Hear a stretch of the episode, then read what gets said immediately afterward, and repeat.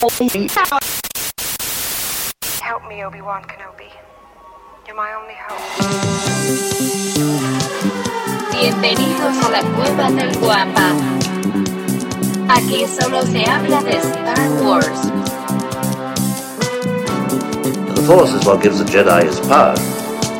It's an energy field created by all living things. It surrounds us, it penetrates us, it binds the galaxy together. It's a trap!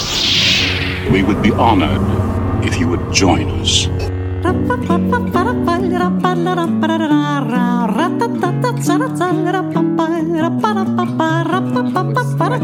Pero antes de llegar a eso, permítanme darles la bienvenida al episodio 113 de su podcast Hablando de Star Wars, traído para ustedes por la cueva del Y como todas las semanas, engalanando este friki changarrito galáctico, se encuentran conmigo mis amigos, por supuesto, sus amigos, aquel que llamaron el catedrático de Coruscant. Con su temple paciencia y sabiduría, ustedes bien lo saben, nos ha educado a los más necios del imperio. Es el guardián de los holocrones en el borde sur de la galaxia. Heredero directo de Yocastanu. Él es el profe Robbie. ¿Cómo estás, profe? Muy buenos días. Muy buenos días, muy buenos días. Muy contento de estar nuevamente acá. Muchas gracias. Excelente, muy, muy buenos días, muy buenos días a todos también. Ahí está el buen Pepe, ese sonido que se escuchó al fondo fue el WhatsApp que está diciendo Pepe, ahí voy, ahí voy, apúrale Pepito, aquí andamos. Y bueno, antes, antes de continuar, permítanme presentarles al apoderado legal y representante de las chicas VIP. Como el changuito así de... Él les dicen, dicen que les consiguió una fecha en el Auditorio Nacional, cual, lo cual es, es, admirable. ¿Qué, hacen las chicas VIP exactamente? Mira, Davo, ¿cuál es el eres, ¿Eres mayor de 18 años? Para poderte explicar. Sí, sí, Te voy a explicar, Davo, de una manera en la que sea fácil. Las abejas se tienen que ir reproduciendo, digamos, de dos en dos. Entonces, cuando hay dos abejitas, una abejita es niño y otra. No, mejor después te cuento porque es como largo. Mejor luego, luego. Ok, ok, ok, Pues bueno, si ustedes tienen oportunidad y ven en su periódico local que las chicas VIP están visitando su pueblo, pues vaya, vaya, esto es parte de las empresas eh, Cuevas del Guampa. Este, eso es un show, un show que pues aparentemente es mágico, cómico, musical. Pero bueno, él es el representante legal de las chicas VIP. Su fina estampa es bien conocida en los domicilios desconocidos por el imperio. En las canoas tiene fama de ser un santo redentor. Dicen, dicen que es el único santito que trae en su cartera justo a un lado del billete de dos dólares el George Lucas. Dicen que trae así la estampita ahí. Dice, ay, aquí voy a meter a este, ese es el redentor. Va, vaya a ser que me haga el milagro. Pues aquí lo meto, lo pongo al lado del billete de dos dólares. Ambos. Si necesitara milagros, George Lucas. Pues eh, yo creo que ahorita necesita uno. Yo creo que ahorita necesita uno. Entonces, pues bueno, pone ahí a la estampita de este santo redentor, aún junto a su billetito de dos dólares. Ahí lo tienen, así lo conocen. Es el redentor. Dicen que también tiene un programa de becas ahí en las, en las caguamas, te iba a decir, en las canoas tiene un programa de becas increíble. Ha sacado a muchos, a muchos niños adelante. Él es el segundo sol de Satuin, arroba Lucifago. Muchísimas gracias, bienvenidos. Y este programa no podría ser posible, no podría llegar hasta sus closets, sus baños, sus escritorios godines o donde sea que nos escuchen sin la mente siniestra, ya popularizado, siempre invitado en un jugo alado. Sin el amor mandaloriano del corazón, forajido intergaláctico y aquel amante bandido que hubiera dejado tantos pequeñines ahí esperando a los brazos de, Soy tu hijo, el señor arroba, Tabomático. Muchísimas gracias y muchísimas gracias también a todos los en que... del Italian Stallion, tú eres como el Cancunense Stallion. El, ¿Cuál es la traducción? El, cemental de la península. El cemental de la península. Donde su genoma fue esparcido. Excelente, pues muy bien. Muy bien, déjame concentro porque si no, luego no me puedo, no, no podemos continuar con esto. Pero bueno. ¿Cuántos hijos tienes, Davo? ¿Ya, has eh, contado? ¿Ya has hecho ese como censo? ¿Registrados? Sí, sí, bueno, o no. pues, ah, algo- mira, ya armamos la reta en la Ah. cancha. Pues es que, digo, ustedes no están para saberlo, ni yo quiero aquí inventar chismes porque luego dicen que soy un chismoso de cuarta. Pero el otro día me encontraba sentado en una silla dentro del establecimiento que ustedes saben que nosotros regenteamos y se acercó una señorita con un par de bebés de brazos y me dijo, oiga, este, ayúdeme, por favor. O sea, no, Veo que conociste a Luke y a Leia. Sí, conocía a lo que lea. Dice, el señor Davomático no quiere darles el nombre y, y- y luego pues yo me siento muy mal, entonces yo quedé de hablar con la señorita porque la verdad Davomático no es, no es correcto. Este, eran igualitos a ti, güey, no puedo, o sea, así barboncitos y todo, pues digo, hasta sus No, lentecitos traían ahí, No, entonces. puede- no pueden negar, no pueden negar la, la cruz de su, de su parroquia. Pues veo que conociste a Luke, a Leia, este, son mi, mi orgullo, mi, mi orgullo, digamos que, eh, pues escondido, ¿no? Porque pues no, todavía, todavía no está, toda- pues sí, al igual que los gemelos los tengo que esconder. Lo Esto que no estuvo bien es que tienes a Luke Leia y a otro le pusiste el pequeño Chubaca. Eso no está bien porque no le puso Chubaca, le puso el pequeño Chubaca. No sé Está muy registrarlo así. Pues es que la señorita del, del- del registro civil también vio que estaba peludo el chamaco. y dijo, está bien, vamos a decirle el Chuy. El Aparte, Chuy. es el Chuy, es el Chuy. pues, Entonces, pero bueno. Muchísimas gracias a todos los que están conectados. Disculpen que, que, este, nos detengamos tanto a revisar los, los eh, este, rincones de mi vida, pero pues bueno, uno cuando está enfrente del micrófono y enfrente de una cámara, pues su vida es como una, como una vitrina en una tienda, es abierta, es como un libro abierto y pues estamos para, para ustedes. En fin, pues muchísimas gracias. Y también quiero agradecerles a todas las personas que ya hicieron el favor de, de visitar y por supuesto depositar su confianza en la super duper página la cueva del guampa.com.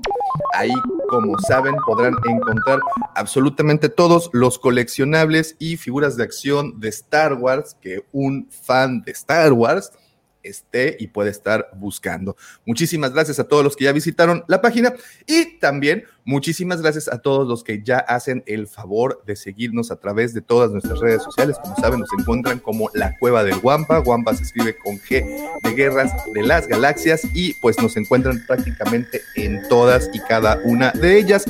Y también, antes de terminar con esto, eh, bueno, también eh, pueden seguirnos. eh, al señor lo encuentran como arroba lucifagor. Al señor lo encuentran como arroba Roberto Giufre 2. Y a su seguro servidor me encuentran como arroba Davomático. Así nos pueden encontrar en Twitter, Instagram, Facebook, prácticamente en esas, esas son nuestras redes. Pues bueno, las, las, las comunes, ¿no? Hasta en TikTok. También en TikTok andamos por ahí. Fíjate que ahora tenemos una nueva mm, manager en TikTok. ¿Te acuerdas que te platiqué que descubrí que mi hija tiene 130 mil seguidores en TikTok? Son Guau, sí, sí, sí. Oye, pues que un, pues un retweet, ¿no? No, no, ya, ya, ya le dije que nos empiece a ayudar, pero nos dijo que, que nuestro problema es que nuestro ¿Qué tal, contenido amigos? no es No como. escucho, como muy actual. un segundo. Ahí está, Entonces, Por algún motivo, razón, circunstancia. Mira qué diferencia. Mira qué diferencia. La, diferencia la de Pepe. ¿eh? La, Bueno, semana, bueno. la semana pasada, ¿no nos escucha? Ver, No, no nos escucha, Pepe. Interrupción Pepe, Súbele el volumen. Quítale el mute. Al mejor cazador se le escapa la liebre. Sí, hombre. ¿Quiere- Bueno. el- ¿Ese bulto quieres el Kylo Ren? Es el Kylo, mira, ahí está. Bueno, antes de que el Pepe se pueda eh, terminar de conectar rapidísimo, eh, nada más déjenme y permítanme invitarlos a la Legión Guampa.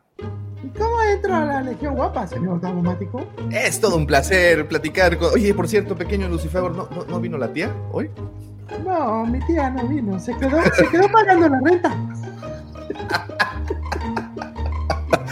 Tu tía, tu tía te quiere tanto, pequeño Lucifer, hace ta- deja tanto por ti en las sábanas. Pero, en fin, la Legión Guampa, qué bueno que me pregunta qué es la Legión Guampa.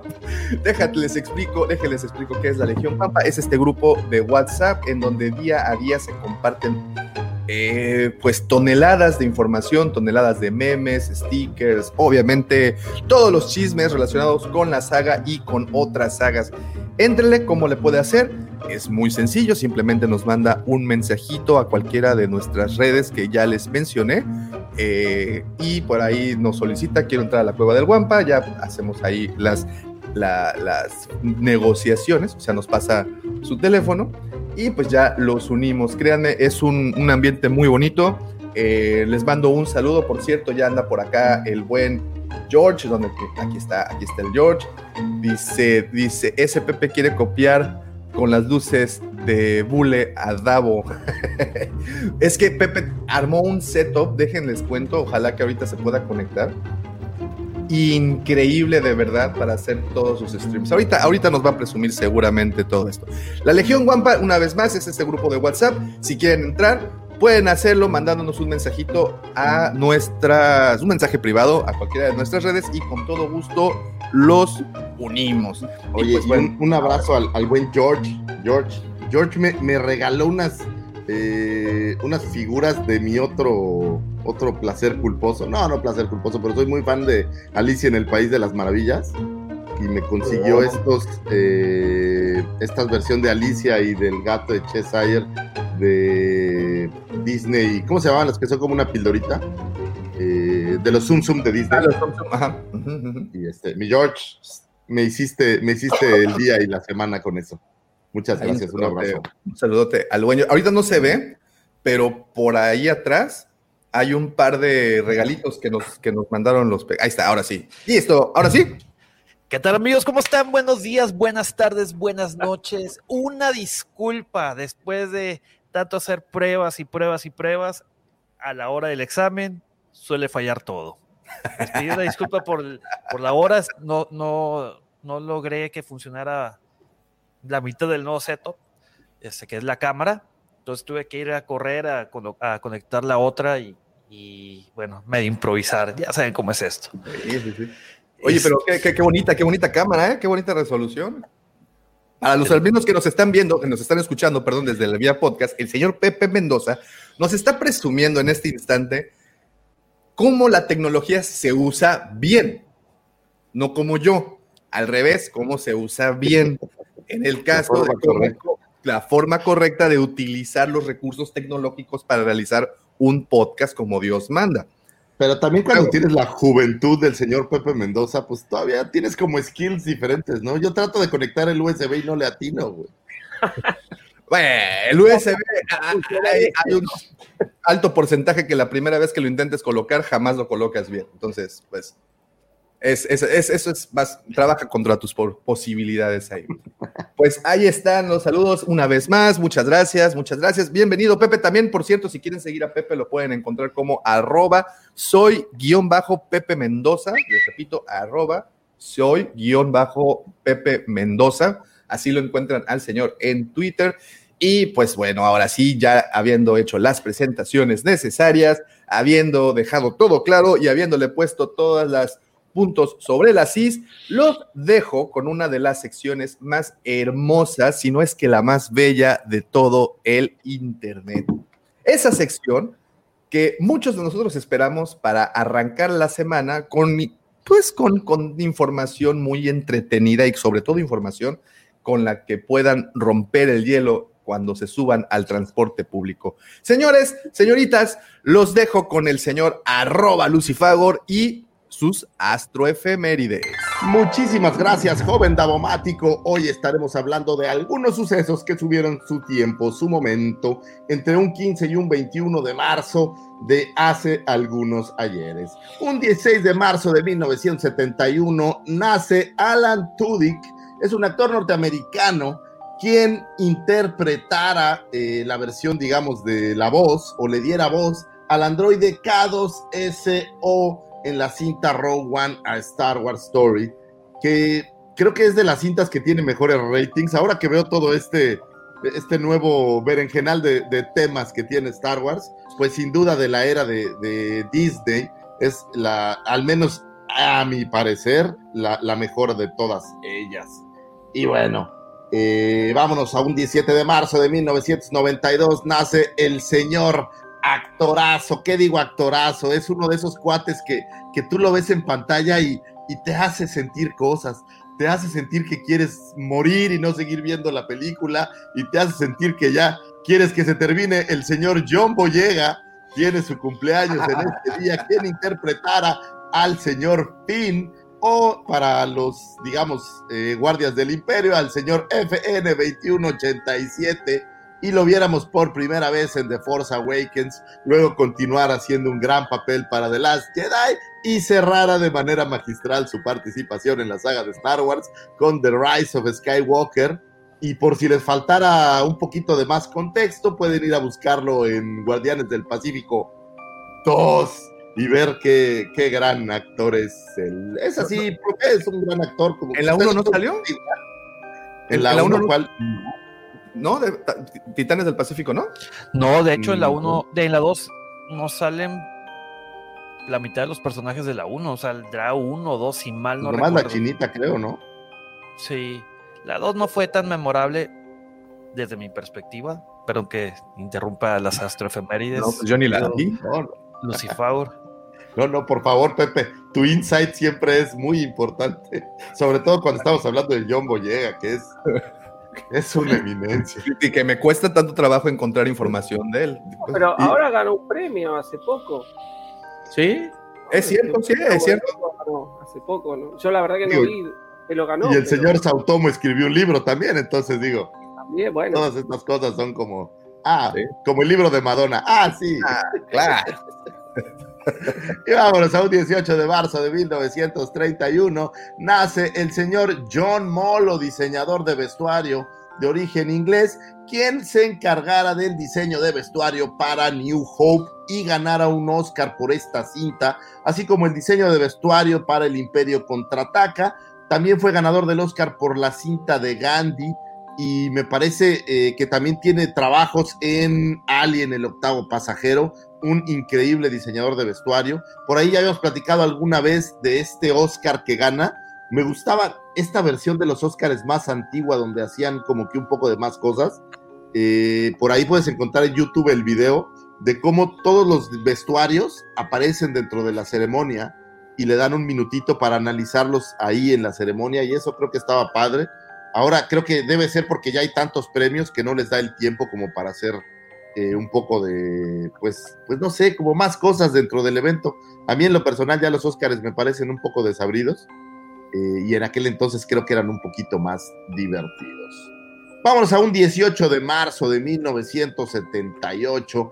Mm, eh, fallece la señora Lee Brackett, escritora norteamericana, quien estuviera encargada del primer borrador o digamos que la primera, mm, no entrega porque al final no lo pudo terminar, pero bueno, el primer borrador del Imperio contraataca, ella falleciera mientras estaba escribiendo este borrador y bueno, George Lucas tuviera que eh, terminarlo junto con eh, Lawrence Kasdan para poder tener el guion final de la cinta. Cosa curiosa, Lucas pensaba que ella merecía tener ciertos créditos ahí, entonces por ahí dejó su nombre para que quedara en la posteridad, aunque aparentemente de lo que hay de ese borrador, pues no se usó eh, mucho que digamos, no sé si la inspiración tal vez, no sé si, si un poco más, pero bueno.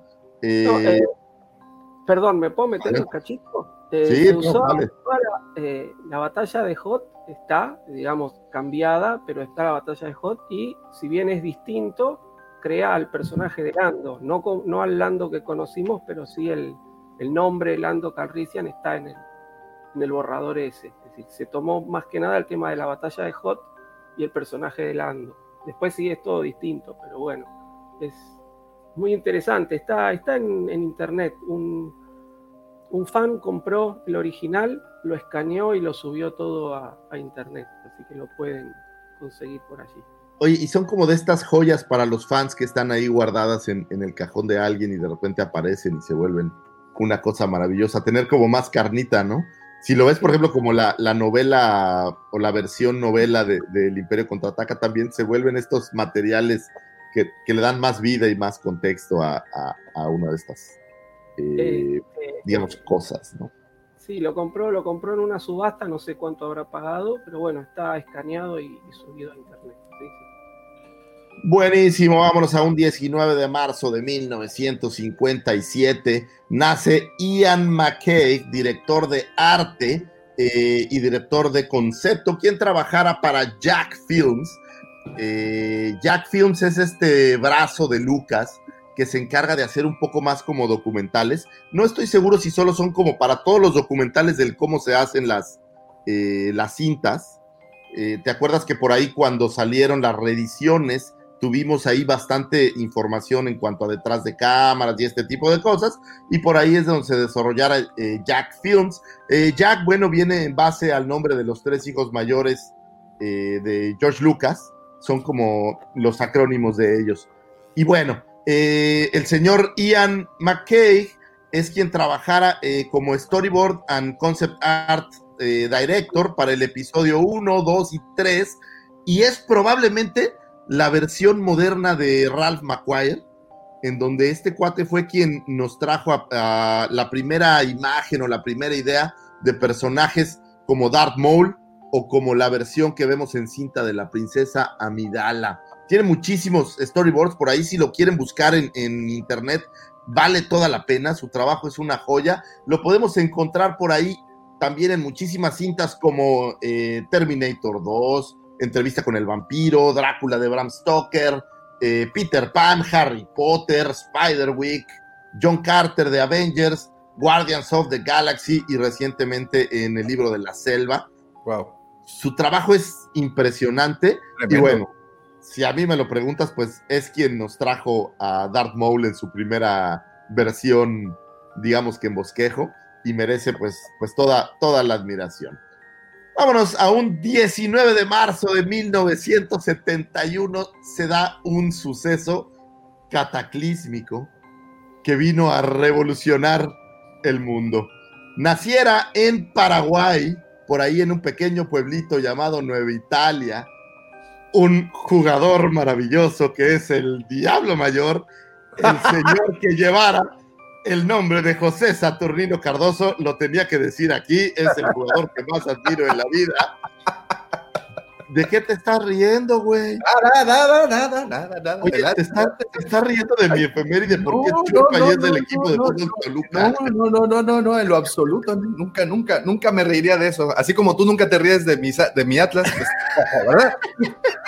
Conocido como el Diablo Mayor el Príncipe Guaraní, fuera campeón con Toluca del 95, el 2005, eh, 2000, 2002 y 2003. Ganar el título de eh, líder de goleo en el 98, 99, 2002 y 2003. Y, y si lo digo aquí es porque es de estas personas que admiro muchísimo.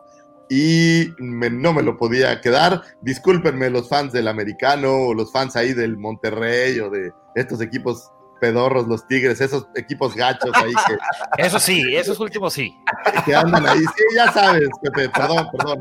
Este, de esos equipos gachos que andan por ahí, estamos hablando de un jugador de cepa y el diablo mayor. Señor Pepe Cardoso, si a usted le gusta Star Wars y alguna vez escucha este programa, toda mi admiración. Por último, les voy a decir, señores, el 20 de marzo se celebra el Día Mundial de la Felicidad y soy un creyente ferviente de que ser feliz depende de cada uno de nosotros y que no solo es bonito ser feliz, yo creo que es responsabilidad de cada uno de ustedes ser feliz.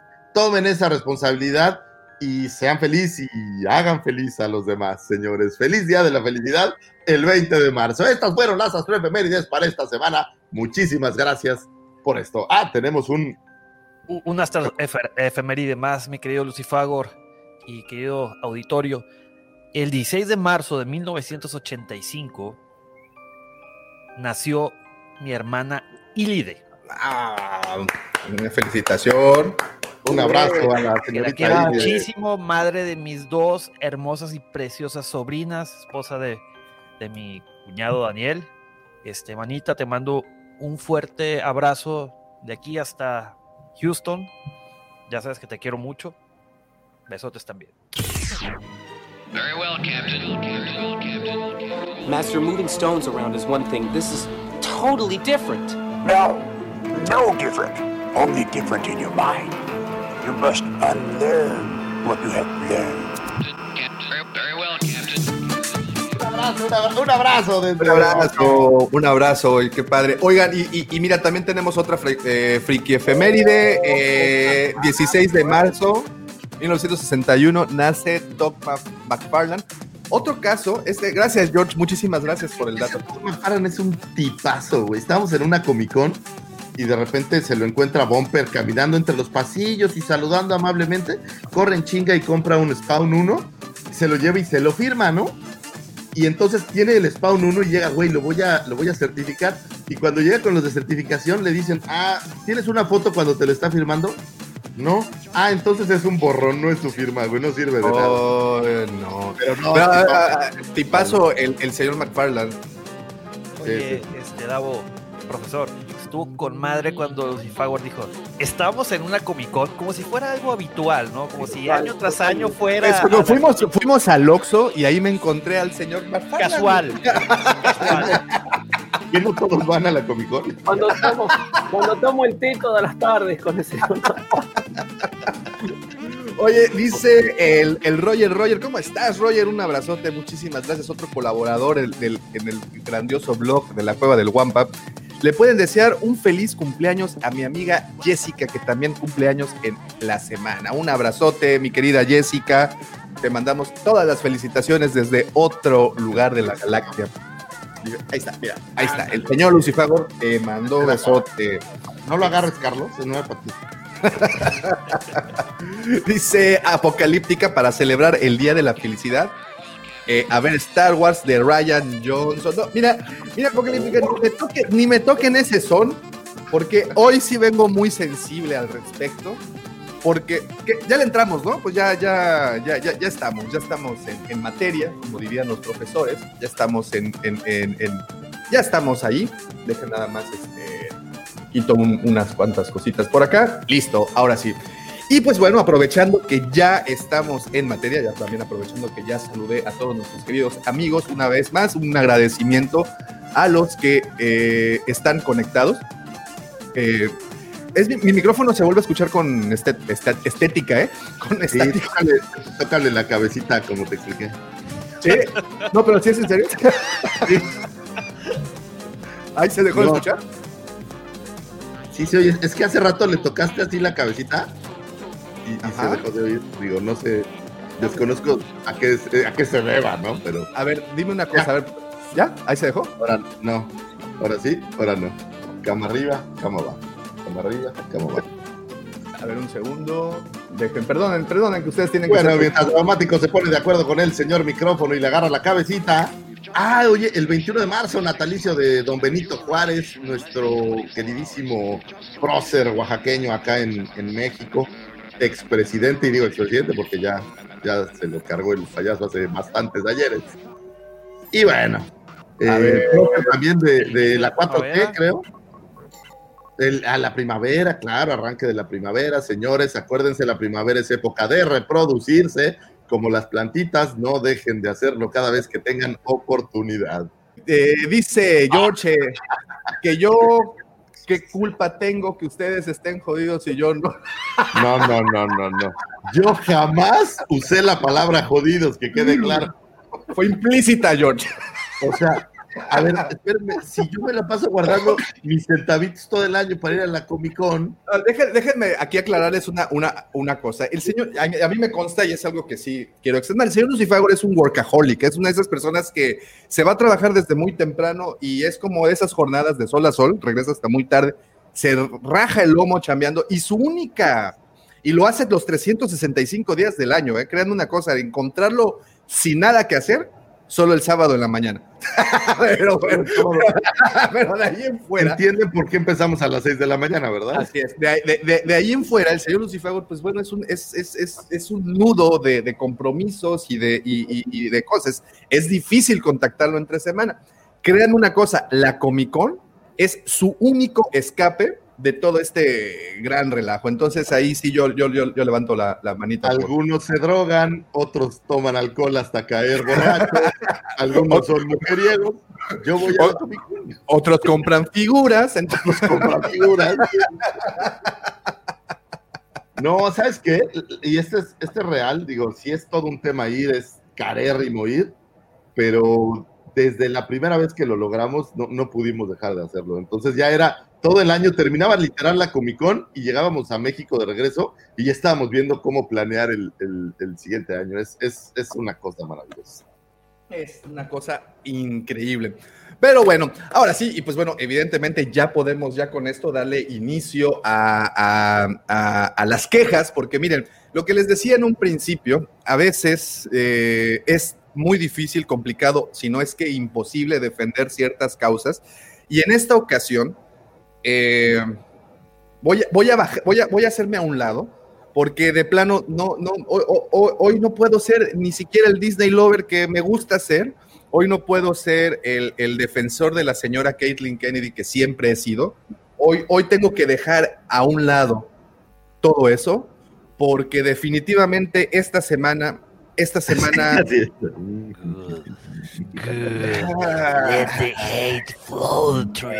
me estás diciendo que Disney logró incluso a ti, el Disney Lover mayor, hacerlo enojar.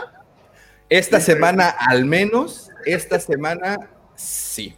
Esta, esta semana, hoy, hoy Lucifagor van a conocer el lado oscuro.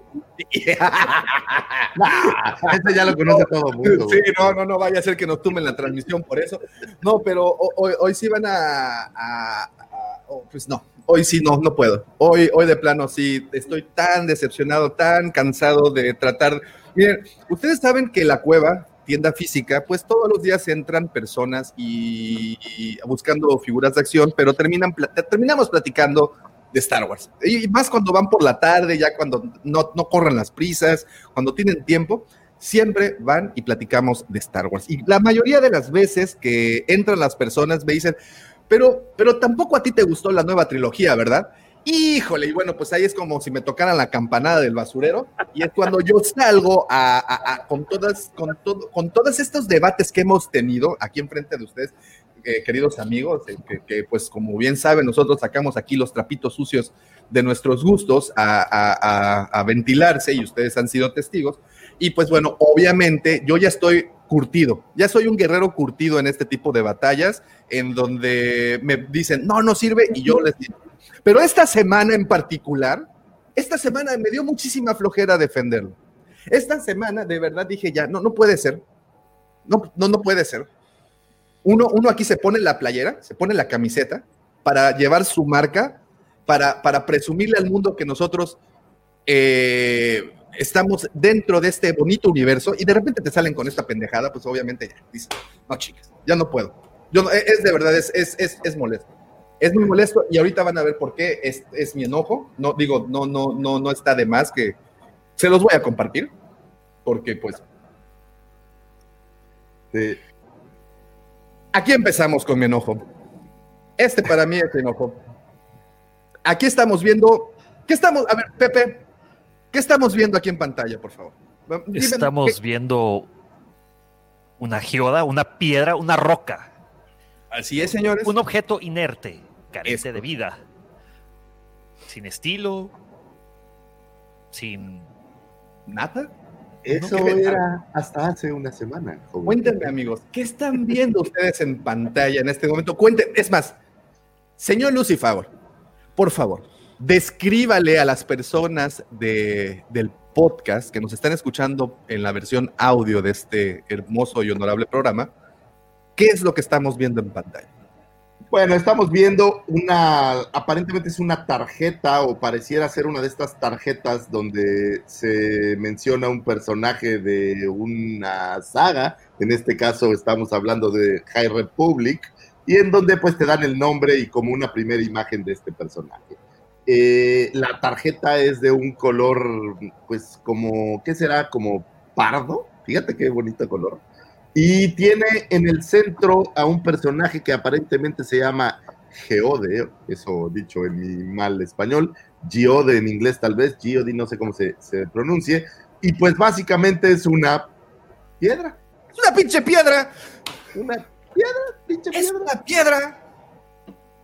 O sea, estábamos Dame, hablando antes, antes, antes, antes de, de- de- de empezar el podcast, estábamos comentando que podíamos hacer fácil un top 10 de piedras famosas en el mundo. Y que hayan, y que hayan hecho más que esta piedra.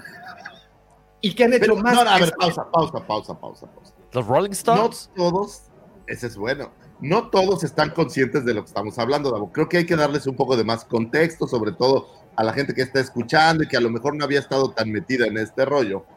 Eh, la semana pasada, no estoy seguro qué día, apareció un, no sé si llamarlo, porque no es un trailer propiamente, ¿qué es? ¿Como un teaser?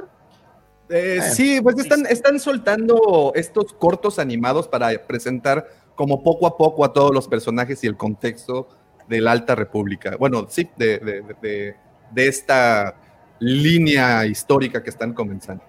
Así es. Y dentro de este, llamémosle teaser, aparecía algunos nuevos personajes de esta historia que está escribiendo Claudia Gray. Y dentro de los personajes que te van como introduciendo en la historia, pues aparece un tal León, me parece que se llama, eh, que es un como un piloto. Otro, Tiene- otro, otra, otra gran estupidez. Perdón, es que hoy sí no Oh, puedo. No, no, no, sigue, sigue, Davo, sigue, sigue. No, no, no, no, desahógate, No, no, no, es importante que lo saques, Davo, para que no guardes No, eso. no queremos que te enfermes. No, todavía, sigue, continúa. Estoy así, mira. Y, entonces eh, hablan de, este, me encanta que en un video que vi dicen, "Ti- hay una nave nueva y la nave nueva se llama The Vessel, o sea, en inglés como la nave es como... Y bueno, este, este nuevo piloto o este nuevo personaje tiene un sidekick, tiene un navegante, ¿sí? Que es una piedra. ¡Una piedra! ¡Es Y- una pinche piedra! O sea, Y bueno, esto hizo que reventara de hate. Todos en nuestros Eh. jardines tenemos figuras de acción de este personaje. podemos venderlas, profe, las podemos poner en, en cajas de Black Series, literalmente, y venderlas. Esta, esta geoda es del jardín de Lucifagor, entonces puede tener todavía más valor que... que- que- que- que- Sí, de, de hecho, fíjate que, que tratamos de entrevistar a sus tíos allá en Stonehenge, pero nadie quiso contestar a nuestras preguntas. Mira, mira, mira este comentario. Este comentario sí lo quiero leer. Mauricio eh, Retamales, ¿cómo estás? Un saludote. Dice, así serán los personajes de Star Wars, sin color de piel, sin tendencia sexual. Es una piedra. Es que tienes que entender que es lo único a quien no discriminarían, güey. Entonces, Es para no herir ningún sentimiento, porque de lo que hables va a herir sentimiento hoy en día. Ya ves que hasta Gina Carano la corrieron, pobrecita. Entonces, la piedra es un personaje perfecto porque no se va a quejar. Justo lo que te decía, a mis hijos les prometí que les iba a regalar una mascota chingona, dijeron. Y es una piedra. Ya me lo hizo fácil Hasbro. Bueno, Disney y ahora Hasbro seguramente la nueva figura de Black Series, The Rock. Mira, dice Alfredo, el Story Group de Star Wars. Vamos a hacer un personaje que no ofenda a nadie. Tres doritos después, una pinche piedra. Una piedra. Es que de Pero verdad... yo creo que pensaron diferente. Yo creo que estaban pensando, a ver, güeyes, tenemos que hacer un personaje que pueda borrar toda la basura de, de Finn, Jar Jar Binks, o sea, que compita con Rose, ¿no? Entonces, ¿qué podemos hacer que pueda competir contra estos personajes que todos odian? Pues una piedra. una piedra, pues ¿por qué no una, una geo? Aparte una geoda.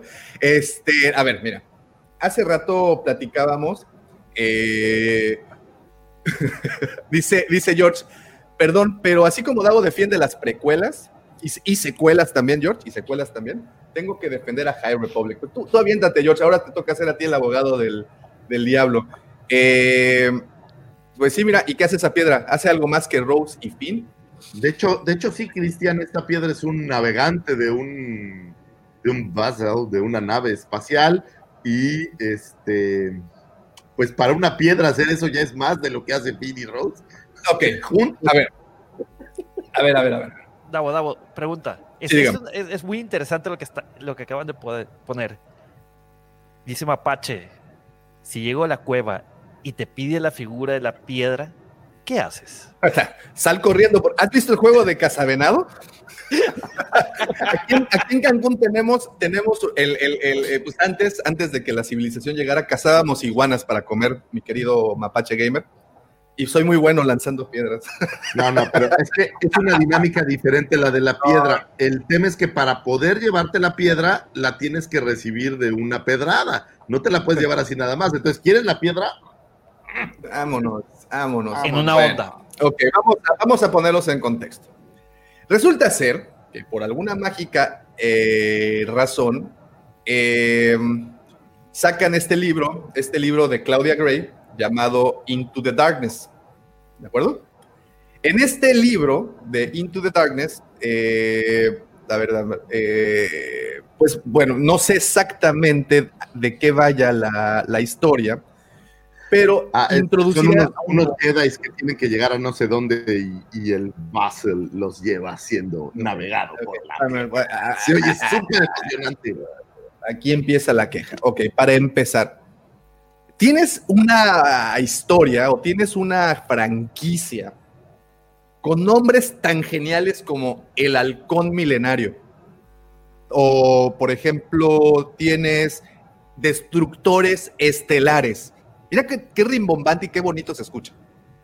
Pero también estás en un universo en donde tienes a la nave.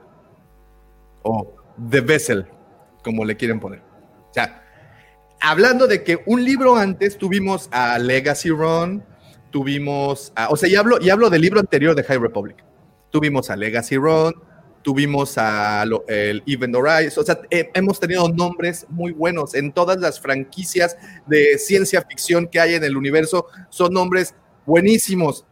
Y de repente tenemos a The Vessel. Esa es la primera.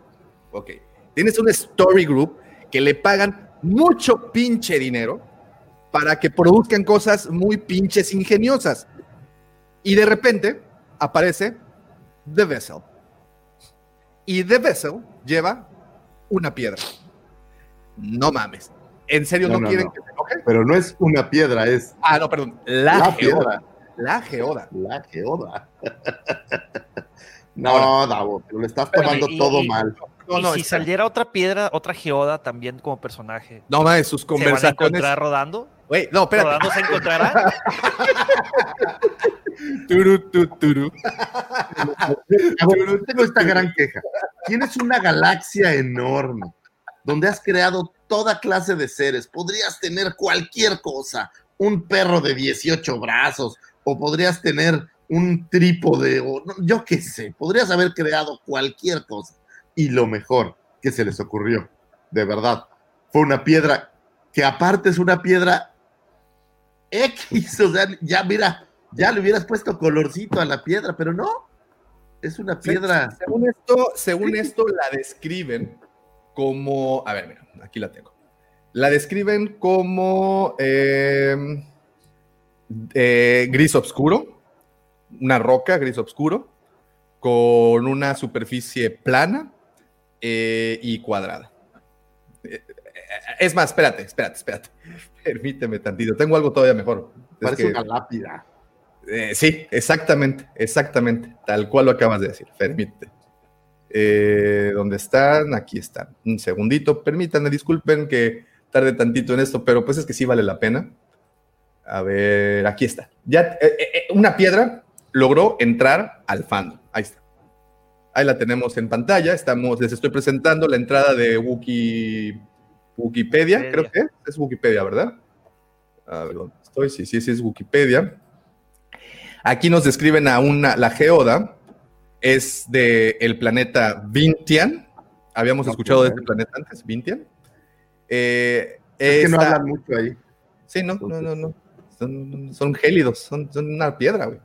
Eh, es más, ve, aquí tenemos personajes en este lado de la pantalla, no sé si los alcanzan a ver. Tenemos a Sokka, a Darth Sidious, a Grogu y a Geoda. Ya es un personaje más. Eh, bueno, eh, esta piedra es como bien dice, el- y aparte tiene detrás de cámaras. Mira, dice aquí Geoda, la primera aparición fue en el 2021 en The Higher eh, Into the Dark. Eh, aquí viene la siguiente queja. Este es el otro personaje, León, Le- Liox Giassi. Y eh, he escuchado que este personaje, pues, digamos, eh, es, es, un, es un personaje eh, homosexual. Y si se dan cuenta en el nombre, pues es simplemente un juego de palabras de la palabra gay. En fin. Pero además, este juego de palabras, Liox Giassi, hace referencia, o bueno, puede pensarse que hace referencia a un papa que era eh, Leo X, si no me equivoco, que también se sospechaba que pues era, era gay. Entonces, posiblemente por ahí venga. Este piloto que tenemos acá es el piloto, el capitán de, de Vessel. ¿Vessel? Sí, él es el Oye, capitán. pero de- vessel es, es como recipiente. es, Ajá, eh, como, como, como, pues, mm, pues, pues sí, como una, como la, pues, transporte, sí. transporte, sí, como la, como la góndola, haz de cuenta. Así, ahí viene la góndola de los camiones, pues haz de cuenta, es lo mismo. Pues bueno, estos son esos personajes eh, que, están, que están apareciendo en esta novela. Este, el, el enojo viene por, por, pues porque, carajo, tienes, no sé cuántas personas pertenezcan al, al Story Group de, de- de Lucasfilm. A- Ahí les debo ese dato. Pero yo supongo que si perteneces a un Story Group de esta envergadura, en particular de, de, de- Lucasfilm, pues, caray, debes de estar, pro- tu, tu creatividad debe de estar más que probada, ¿no?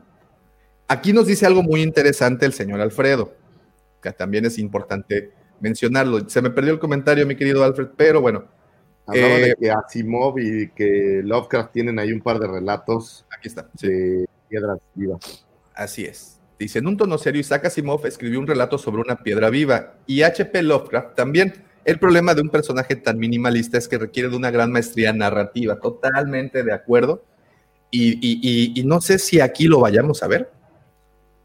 Pues digo, vas a ver sus skills volando, vas a ver este, cómo maneja el vessel de una manera este, excelsa, experta, espectacular, ¿no? Sí, sí. Con el aplomo de una piedra, claro. Y es más, y, y- y es más, y es más, aquí voy. Vamos a ver, hay piedras históricas, ¿no? Estábamos hablando de eso hace un rato. Hay, hay piedras famosas, eso es lo que tenemos que entender, que, que hay piedras que, que han logrado trascender y, y tal Dwayne vez, Johnson. este, Una piedra muy famosa, una roca muy famosa. Ben está. Green, ¿no? ¿Cómo se llama el- la mole? Creo que es Ben Green, ¿no? La, ajá, La mole de los cuatro fantásticos. Y luego está la otra mole, el, el de Anillo de Luz. Oh, no, Anillo de roca, la mole quiero ser, Sí, cómo no, cómo no. Decíamos hace rato, tenemos la piedra del Pípila, por ejemplo. La piedra esa- esa es heroica. importante, y esa, esa es como si fuera un personaje en sí. La piedra que mató a Goliat, por Sí, ejemplo, sí, sí. hizo mucho. La, La- piedra de donde se escribieron las escrituras, donde están las escrituras, las, las, este, los diez mandamientos. Los diez La piedra filosofal. Mira, nada más, nada más. También Eh, la piedra que mató a Chicoche. Ah, no, esa es otra. Es- esa la La- queda un poco. La piedra, ¿qué otra piedra famosa? A ver, La de piedra. Caifanes, por ejemplo, la de Pégame Ah, piedra, matame Sí, piedra. pero no, no, creo, creo que no se referían a una piedra exactamente. No, no, no, a la misma que mató a Chicoche. Pero son, pero son Este, piedras ¿Sabes famosas. cuál es muy famosa? La piedra en el zapato. La piedra en el zapato. Esta, esta piedra, esta piedra que acabamos de ver va a ser una piedra en el zapato para todas las personas de Lucas que hasta que no la eliminen, la- les va a seguir molestando. La piedra de Indiana Jones, esa que lo persigue, güey. Ahí está, esa es otra piedra famosa también. Dice Jorge, la neta defienden mucho a Geode, pero no les alcanza como para llegar al comentario de Alfredo. En mi humilde opinión, Geode es uno de los dos desaciertos de ese libro. ¿Y cuál es el segundo, eh, mi George? Porque, bueno, déjenme decirles que George ya va bien adelantado en esta historia, así es que si nos pueden este, ahí echar la mano. Dice, Pero eh, dime algo que no sé, ¿el libro ya se publicó? Sí, sí. No, o sea, Sí, ya, ya, en febrero, a principios de febrero. Eh, Creo que está en inglés nada más. Eh, yo la verdad que cuando me enteré de la aparición de la piedra me causó gracia. Eh, pero bueno, dije, veremos el día que lea la novela si está justificado o no. Me llama la atención que es una novela de Claudia Gray. Realmente lo que yo he leído de, de esa autora es muy bueno. Así que, pero hay mucha gente que lo defiende. Desde Ah, bueno. salió en las redes, mucha gente tirando bronca contra este personaje. Hay muchísima gente que lo está defendiendo. Eh, Yo la verdad que no sé cómo estará, me gustaría, a ver, tampoco es que voy a ir como loco a comprarme la novela para ver cómo funciona un personaje. Eventualmente, si llega a mis manos, la leeré, este, y si no, tampoco me quita el sueño. Así que bueno, este, veremos qué pasa, pero no, Pero, ver cómo- profesor, justamente si hay cierta maestría en la construcción del personaje o no. Desconozco. Aquí sabe cuál es el tema que yo creo que les está pegando fuerte, es cómo el fandom ha empezado a tener una repulsión sobre todo lo que ha estado haciendo. Lucas, ayer estaba viendo en los videos de YouTube eh, los dislikes que tienen y por ejemplo el video, el último video que sacaron tuvo 1330 likes y 7200 dislikes. Bueno, en, Y si en- sigues en scrolleando en los videos de YouTube, Justamente. los están cortaron la- desaparecieron. Ese creo que lo quitaron, ¿no? Oye, espera, espera. ¿Los están, lapi- los están, los están lapidando? los están lapidando. apedreando, se escucha más interesante, apedreando. Es que lapidando se escucha más mortal. Oye, la, la, la El que sea del- culpable, que lance la, la primera piedra.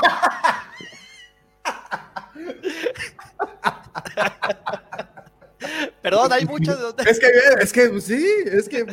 Fíjate, ha- han puesto ba- bastantes buenos comentarios, ¿eh? El de, de las piedras del infinito está muy buena. La La piedra de- Pómex. La de riñones, por ejemplo. La del cholo que se fumó en la casa de no sé quién. Señores, Es que hay, hay piedras más interesantes. La piedra de Rostico, porque es una piedra. Perdón. Perdónenme, perdónenme, perdónenme. Fin, en fin. Pero. Oye, pero. Pero estamos perdiendo de vista que en Star Wars ya había piedras que habían hecho su chamba, ¿no? ¿Qué tal las piedras que entrenaron a Luke en Dagobah? A ver.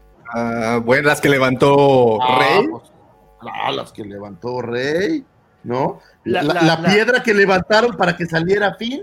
Así, de, la de- fue una piedra y salió Finn así. Yo pensé que la piedra que levantaron allá en las canoas y puta se llenó también.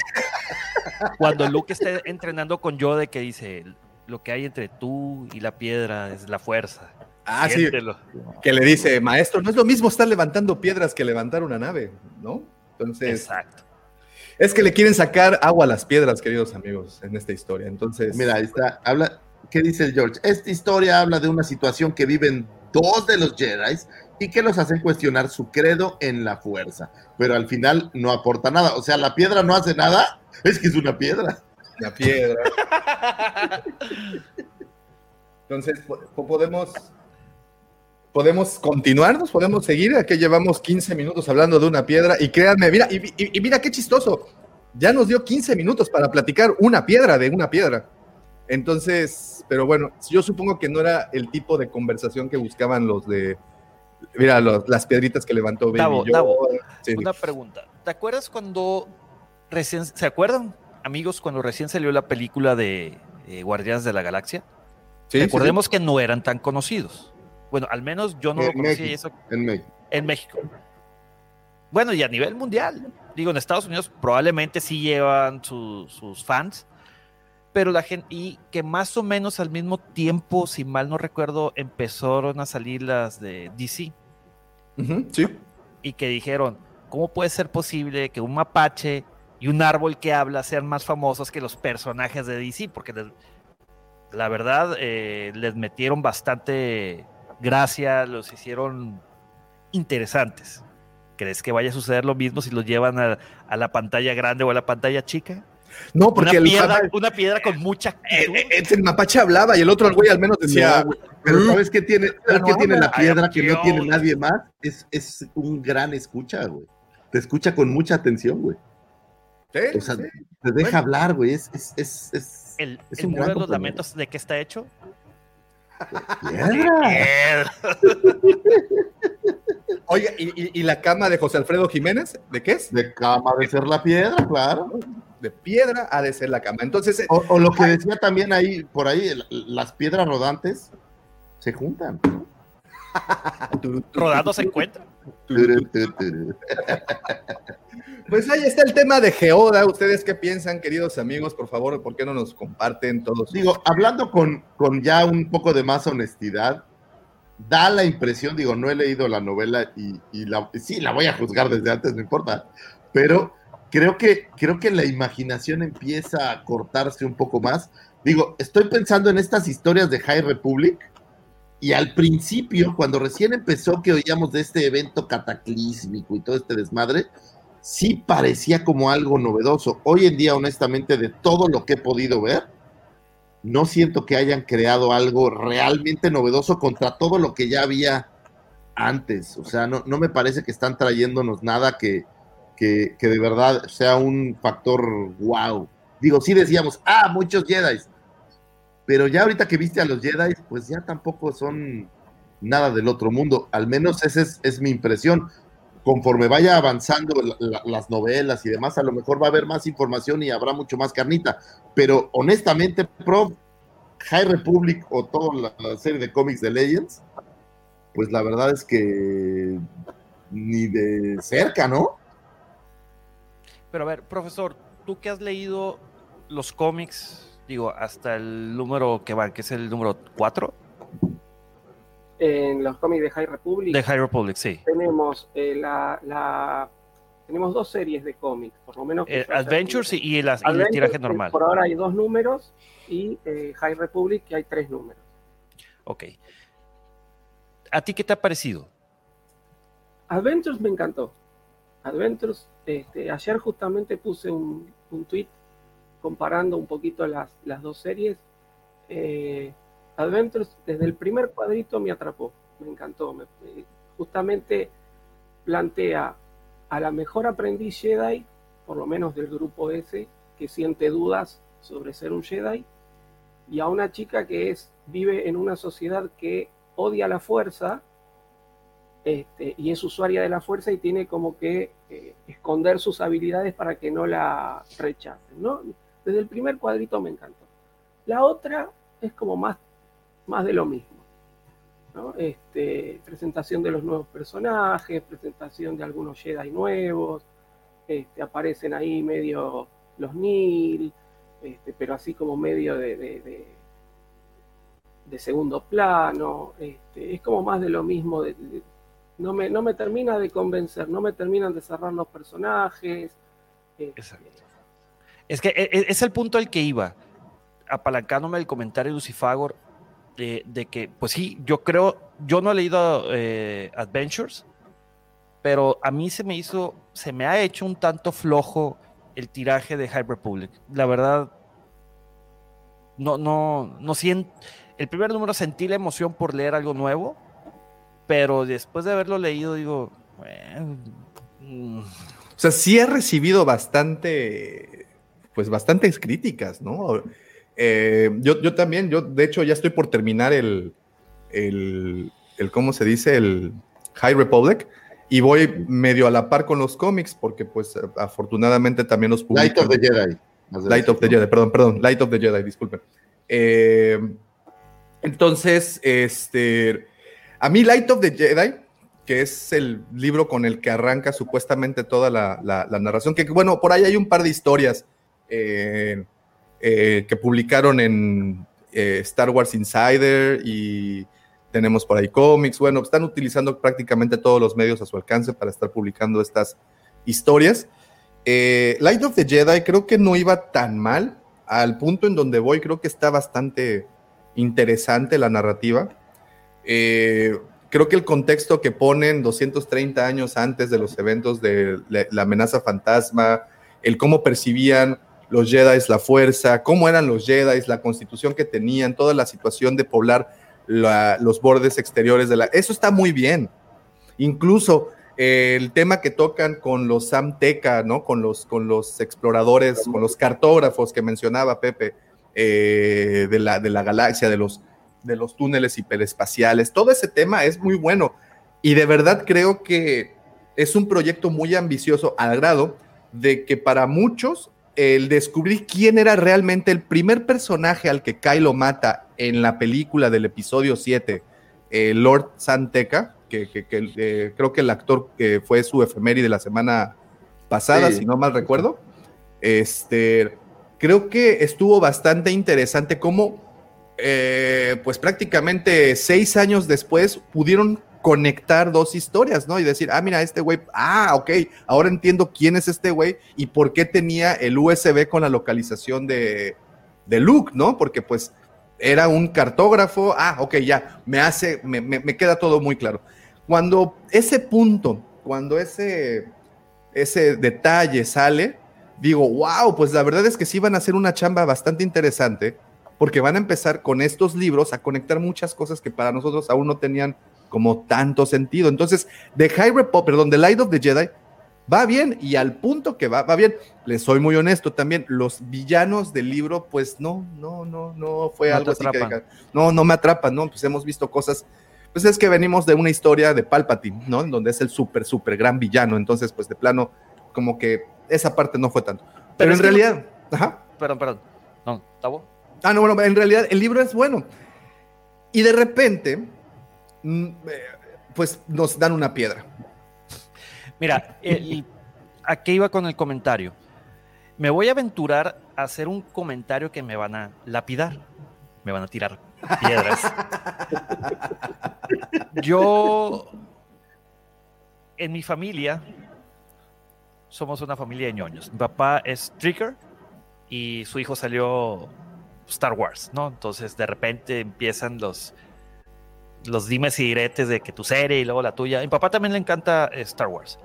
Por ende, pues como crecí en su casa, obviamente, yo me aventé muchas de las películas, todas las películas y muchas de las series de Star Trek.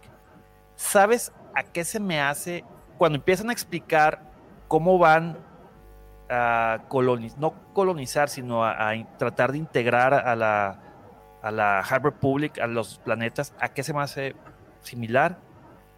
A las eh, aventuras de Star Trek muy similar y sobre todo más en específico el Deep Space Nine porque tienes un beacon en The High Republic y en Star Trek tienes una nave que está prácticamente en un territorio neutral que está cuidando un, wormhole que es el Deep Space Nine. Y suceden un sinfín de aventuras no y desventuras sobre todo. Entonces estoy yo creo que por eso no me termina de convencer, no, no es un Old Republic que la verdad los cómics desde así te atraen, con un evento que te deja, ah, caray, no lo esperabas. Eh, eh, ba- estoy batallando para que me enganche. No sé si porque estoy cegado o ya traigo demasiada influencia por lo, todo lo de Legends que he leído y o visto, o por la saga Skywalker, y que todo, y por más emocionado y ansioso que estaba por ver algo nuevo, por leer algo nuevo, no, no me está terminando de atrapar. Le voy a dar una oportunidad, profesor, al a Adventures, este, a ver si cambia un poquito mi forma de pensar de, de esta nueva eh, era, ¿no? De, de Star Wars. Yo creo que los autores este, van a aprender muy bien de todo esto y no creo que vuelvan a tropezar con la misma piedra. Bien bajado, bien bajado. Este, espérate, mira, aquí algo que me hizo, eh, que me llamó mucho la atención es un comentario. Aquí está. Es de, del buen Alfred. Dice, si, la, si fuera una piedra con conciencia ancestral y el balance en la fuerza, que al tocarla te conectara con el mundo entre mundos, pues digo. Eh, ahí, Alfred, esta- fíjate, que esa es la única cosa que, creo que podría rescatar. No sé de qué vaya el libro, la verdad es que no, no, no, no, no, no, ni idea. Pero ¿sabes qué es lo malo? Que parece que es, o sea, que ni siquiera es tan importante la piedra, ¿sabes? O sea, no parece ser eh, es- este, no sé, tesoro emblemático que viene a desarrollar toda la historia. O sea, eh, ni siquiera eso. Si hubieran dicho que es, pues, una piedra que contiene justamente la conciencia ancestral o algo así, es, ay, güey, pues, a lo mejor hay algo de magia ahí. Pero La lo mencionaron filosofal. como un navegante, exacto, ¿no? Pero lo mencionan como un navegante, güey. O sea, como si fuera un, un personaje más de relleno que, que no. Que Un no no, suena así, que, que no suena tan. Pues tan llamativo, creo yo. O sea, digo, habrá que ver qué hace la chingada piedra, ¿no? Oye, Sí, si ya tuviste pero- un tapete que se mueve, como lo mencionan varias veces en las películas, pues ahora vas a tener una piedra que rueda, güey. Eh, pues ya, que Pero no, no puede rodar porque es plana. Ya No que lo sabemos. sí. No, sí No, lo sí, sabemos. Ahí sí lo está, ahí sabemos, está, ahí está el, el- Pero ¿y si la pones en, en sentido horizontal?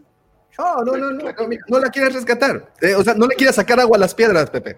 Esto, esto, es- Ahora. esto, esto no va a pasar, güey. No va a pasar. También creo yo, creo yo, que aquí hay mucho hate en contra. Por ahí yo veía un comentario en contra de la señora Kennedy acumulado al paso de, de la era Disney. Y que todo el mundo se está montando también en parte de esta queja con el odio hacia la señora Kennedy, estas declaraciones de que si se iba a ir, eh, que le preguntaron al señor Chipek y el güey dijo, no, ¿cómo crees? Va a estar muchos años aquí con nosotros.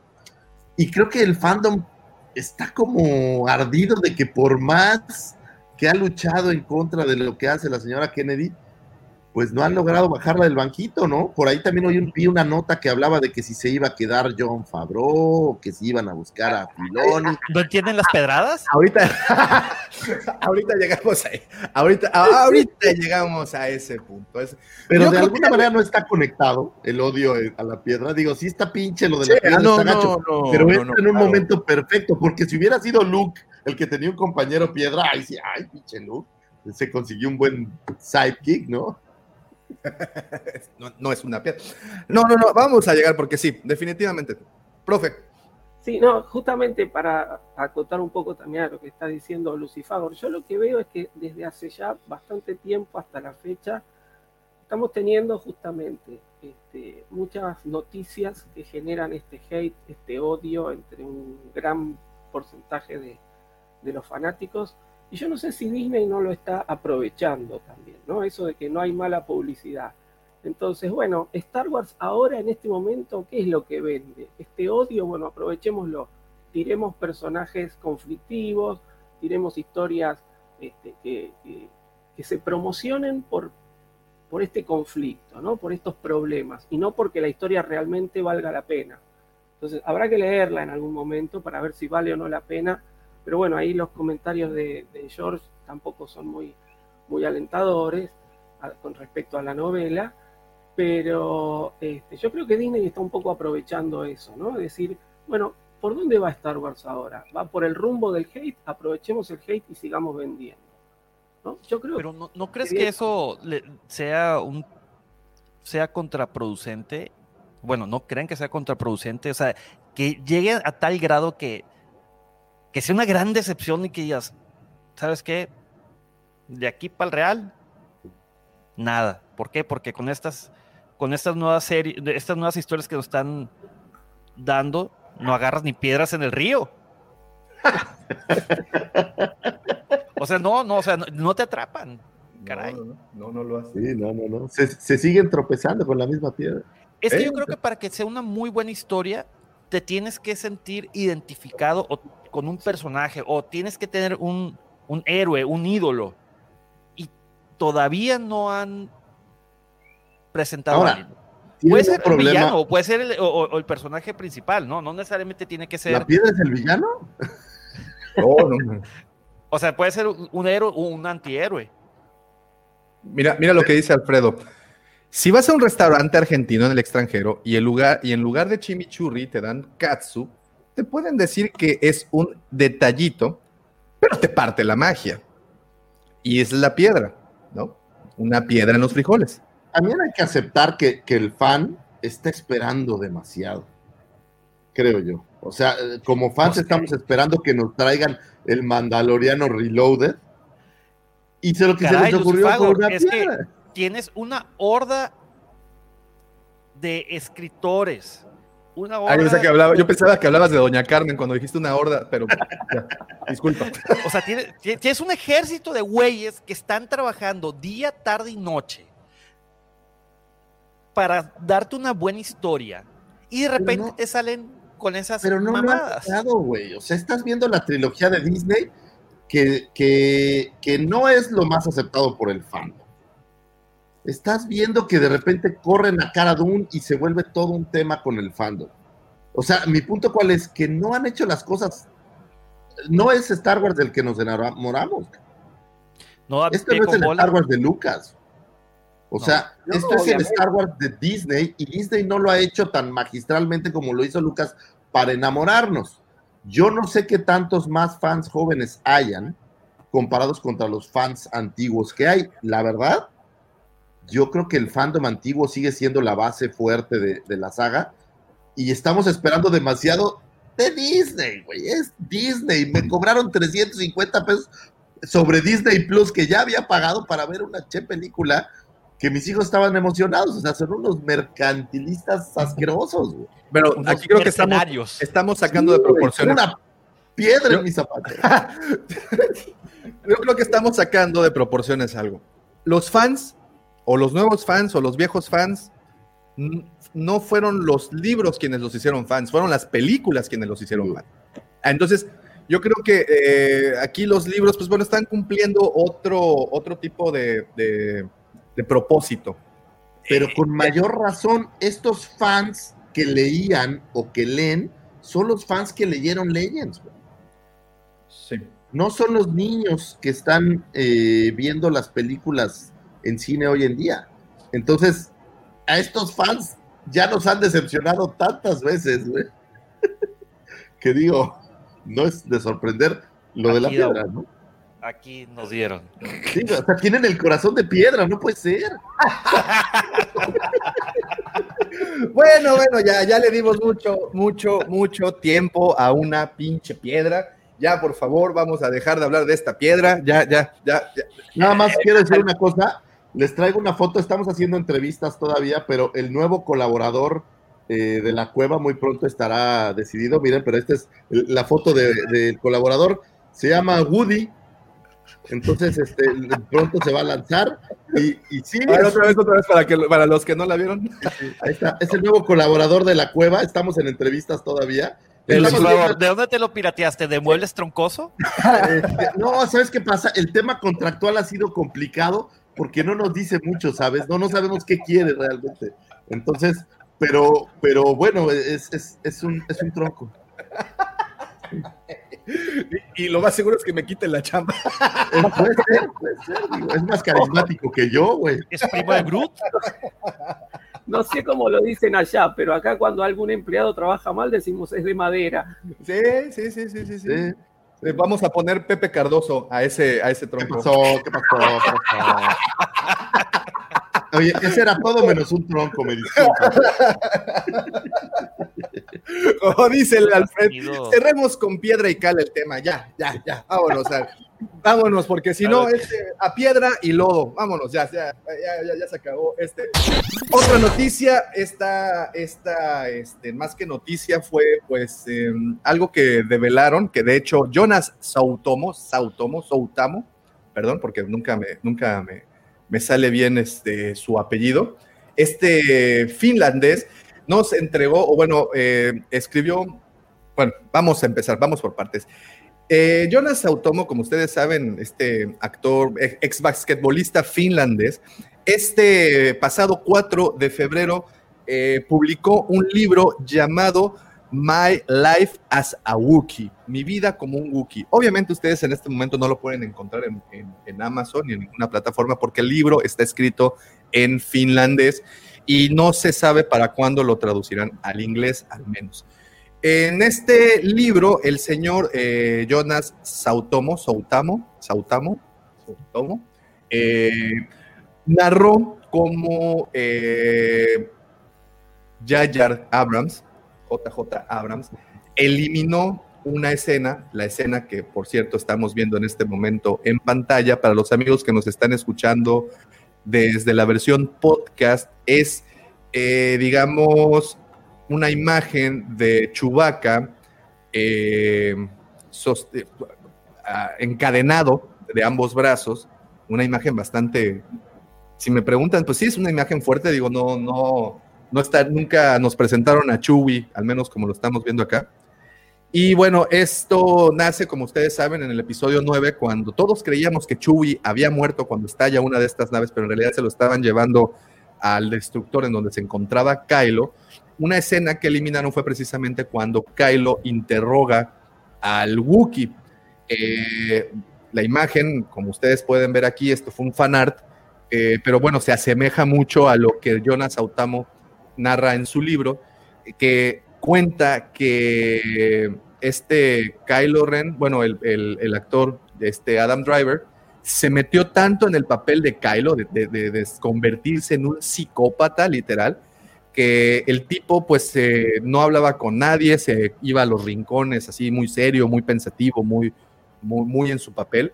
Y cuando llegó la hora de hacer esta escena que tenemos aquí en pantalla, una vez más, a los que nos están escuchando, es la escena de eh, Chewie encadenado, siendo torturado, eh, pues dicen, o cuenta, perdón, eh, Jonas Autamo, que la actuación de Adam Driver fue tan real, fue tan intensa, que J.J. Abrams decidió retirar mejor la escena porque creía que el tono de esta escena no iba con Star Wars.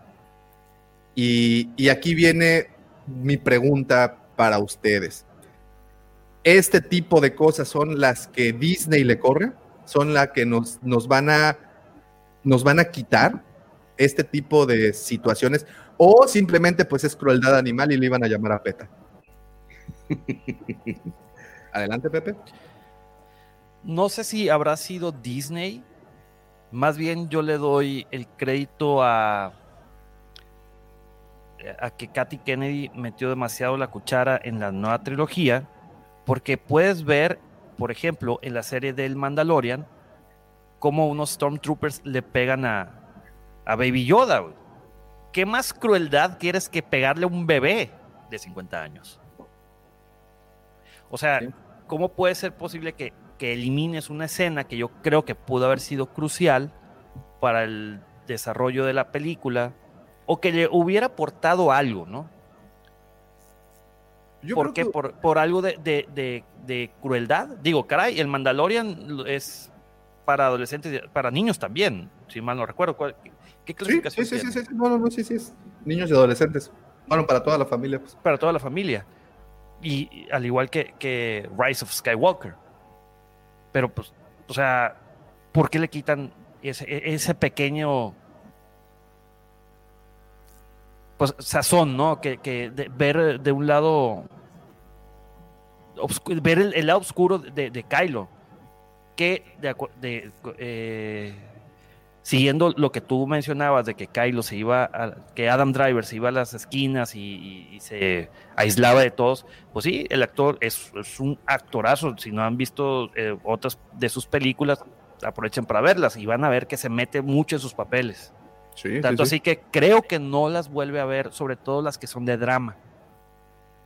Sí, sí, sí, sí, lo ha platicado en un par de entrevistas, que no, él simplemente no, no ve ya las películas después de haberlas filmado, porque pues, sí, desgasta mucho. Yo supongo que un actor de método, como muchos de, ellos, eh, logran esta experiencia, logran, logran tener este tipo de situaciones. Y como dice también aquí Apocalíptica, yo creo que esta escena eh, sí hubiera aportado mucho y yo creo que se hubiera vuelto de esas escenas eh, icónicas, ¿no? Que, que- que nos hubiera quedado ahí para el recuerdo. Claro, pero pensemos, eh, ¿hubiera variado la calificación de la película de para toda la familia a algo más restringido? Y Disney no quiere eso. Pero viste cómo, cómo Kylo mata a su papá. ¿Qué más restricción quieres que eso? No, bueno, pero es distinto porque lo otro es, se ve en off cómo muere eh, eh, Han Solo. Es decir, está viendo la cara y sentís como que le clava algo y después cae. O sea, no es tan gráfico. Pero no lo ves al otro dándole sin asco con la espada en el, o el sable en el corazón y, y revolviéndole así para que... es, como, es como muy sutil la muerte. Con lujo de violencia. Acá estamos viendo, acá estamos viendo eh, una escena, eh, supuestamente por lo, por lo poco que nos hemos enterado, inclusive hay otra imagen este, de otro arte conceptual que es como más terrible también, que se ven como unos, unas este, agujas que se le están clavando a, a Chewbacca, que anda dando vueltas ahí por la red también. Pero Eh, al final, es decir, estamos viendo una escena bastante terrible que hay que ver cómo fue filmada, porque si no fue nada sutil, obviamente a, los producciones, a los productores de Disney no les cae bien ese tipo de, de escenas. ¿Qué, qué escenas de tortura hemos tenido antes en Star Wars? La Uy. tortura de Han Solo, cuando lo atrapan en, en Cloud City, es apenas lo vemos bajando ahí, unas chispitas, qué sé yo, y, y después todo en off, como grita. la escena de Rey en, en- también, que la quiere, que se le quiere meter en la mente y no puede y se va y ella enseguida sale. Es decir, tenemos escenas de tortura muy, muy sutiles, muy cortas. Y si esta era bastante terrible por lo que se comenta, obviamente que la van a eliminar. Ay, pues estamos hablando, estamos... corrieron a, a, a cara, a Cara Dune, bueno, a, Gina Carano. O sea, el tema cuál es, Disney es, y mucho más creo ahora que antes, pues es, es, es su forma de, de- de manejarse para que siga siendo para familias y, y de no meterse en estos temas controversiales que, que pudieran dañar la imagen de niños buenos de Disney.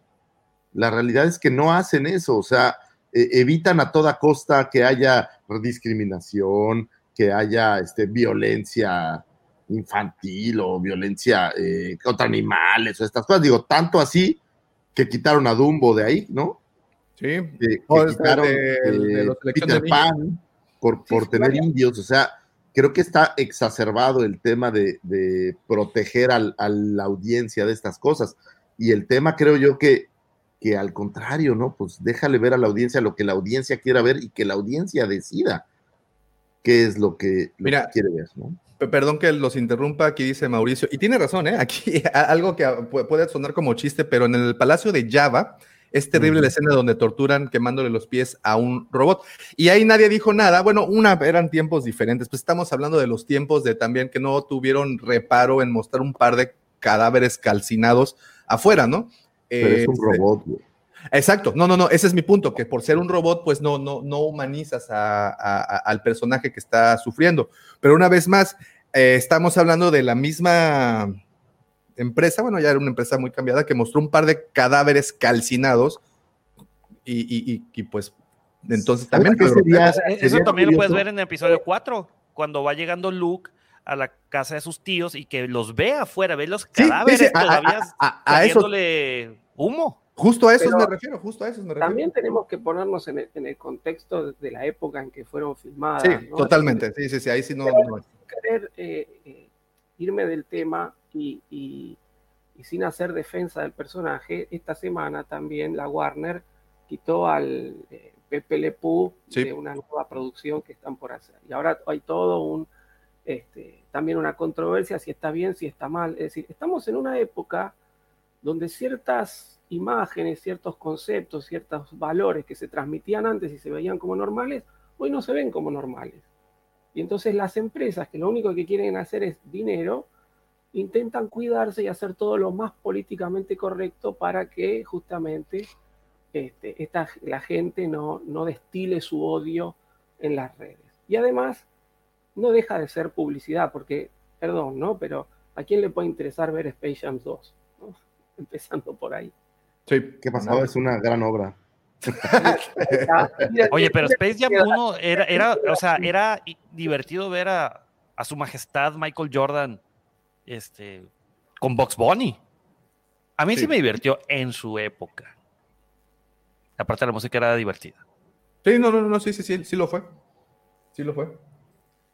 Mira, dice... Pero me gustó ese comentario ahí de Apocalíptica que habla efectivamente de cómo torturan a Doctor Strange. eh, y esto es pues Disney también. Sí. Mira, am, dice George, eso que comenta el profe es cierto. Fallen Order, para que no le cambiaran la clasificación, tuvieron que hacer que las muertes de los, Storm fueran, de los Stormtroopers fueran sin sangre. Eh, los animales son los únicos que corta Cal. Y que bueno, pues obviamente yo creo que en un mundo tan sensible como el que estamos actualmente, también esa situación de que estuviera ma- machacando animales por todas partes, pues bueno, no quedó así como que Sí, tan- que no, no parado, hubiera ¿no? desmembramientos. Sí, ahí no, ahí no quedó también parado. Pero bueno, esta nota, pues obviamente, como todo actualmente en Star Wars, como bien comentó el profe hace un par de episodios atrás, aún Star Wars suelta algo y es nota, y es nota pues en prácticamente todos los sitios que, que- que se dedican a cubrir este tipo de información. Una vez más, aquí eh, para los que están en la versión audio, tenemos la imagen de Chewbacca siendo torturado por Kylo Ren, una imagen que en teoría removieron de la película por tratarse de una imagen muy fuerte, y esto se extrae de un, eh, de un fragmento del libro My Life as a Wookiee del señor Jonas Sautamo, como saben, quien es el que encarna a Chewie, este, y pues ahí lo cuenta en, en esta historia. En fin, vámonos a otra, a otra nota y les quiero mostrar algo triste. Bueno, no es triste, sino algo que, que este, pues, digo, quiero que ustedes me... Sí es, sí es. Ah, ¿sí es triste? ¿Sí crees que sea triste? A ver, ahí va, ahí va, espérense. ¿Dónde estás? Déjate, encuentro, ya te encontré. Miren, miren, ¿por qué creen que está tristito el señor Pedrito Pascal? Bueno, en este caso, Dean Jarin. ¿Por qué, por qué creen que es- la lagrimita se le, se le escurre por el ojo? ¿Porque se le perdió su piedra?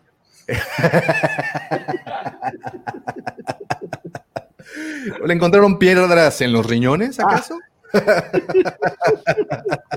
¿Porque no tiene corazón de piedra? Porque, oh, fíjate, porque su cama es de piedra. El señor Pedro Pascal está un poquito tristito. Aquí para los amigos que nos están escuchando desde la versión audio, tenemos la imagen del Pedro Pascal, del señor Pedro Pascal soltando la lagrimita de cocodrilo. Es porque esta semana también nos dieron a conocer que pospusieron tanto la guía visual como la novela de, del mando escrita por Adam Christopher. Eh, y pues bueno, obviamente esto dio mucho revuelo por todas las situaciones que han venido ocurriendo a través de las semanas, en donde de nueva cuenta salió a relucir la palabra cancelación, la cultura de la cancelación. ¿Qué opinan al respecto? Es un tema bastante interesante. Estuve leyendo los Reddits por ahí y, y- y creo que sí está, está bastante... A mí lo que me llamaba la atención es que eh, en el caso específico de la guía visual, leía que derivado de que el universo del Mandaloriano se expandería por otras series o una tercera temporada, es que lo aguantaron. Sin embargo, digo, ¿cuándo has aguantado? No, sacas y sacas otro en un año y medio y tampoco pasa nada. Es, esa es la parte que a mí me hizo dudar un poco, pensando en que hoy podrías vender 100 mil y la gente que lo compró, pues podría volver a comprar un segundo sin ningún problema cuando traiga más carnita. Pero yo creo que algo, algo interesante pasa hacia adentro de Disney, que, que creo que hay, ahora sí que creo que hay problemas en el paraíso, en general. Tú, más bien, Davo, ¿tú crees que vaya enfocado a, a por lo, este revuelo de, de Cara Dune? De eh, definitivamente el ruido que se hizo por la cancelación, bueno, que no cancelación, sino por la, eh, en teoría, por posponer este- estas dos publicaciones, el ruido que se hizo fue precisamente por eso, porque la mayoría de personas estaban convencidas de lo que, del motivo por el cual se había realizado este esto, y era porque una, en la guía visual, aquí sí tenemos que entender una cosa, y, y aquí pues no es por tentarnos el corazón, no es por, por, por pues las cosas son dinero al final, ¿no? Bien lo dijo MC Dinero, el mundo se trata de dinero, dinero, dinero, enséñanos algo, bendito dinero. Eh, en este momento ya no pueden explotar o ya no pueden comercializar la imagen de Gina Carano. Entonces, sí, No en estoy la- de acuerdo en eso, ¿eh?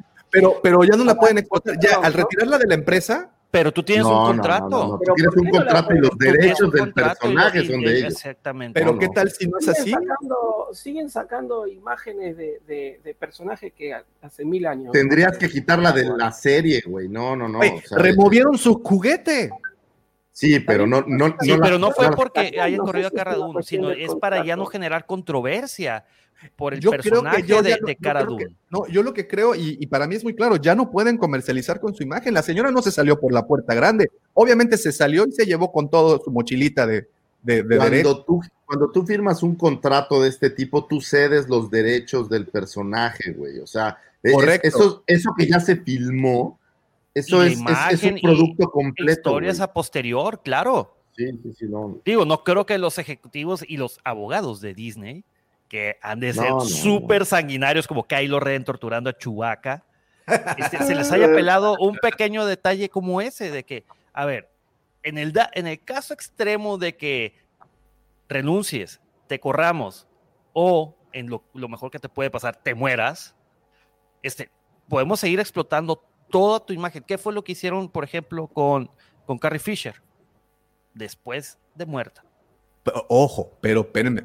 Carrie Fisher es completamente otro, otra historia. Carrie Fisher no se fue por la puerta chica. A ella no la despidieron. Ella no causó ningún conflicto de intereses y tampoco estuvo en el ojo del huracán. Bueno, antes, eh, pero son otros temas. Pero actualmente, yo creo que sí decidieron, pues es que no pueden seguir comercializando con la imagen más, más, como cuando se salió. Te lo, voy a, te lo voy a plantear diferente, güey. Yo te garantizo que el día que salga una guía visual, va a venir Caradón. Yo creo que no.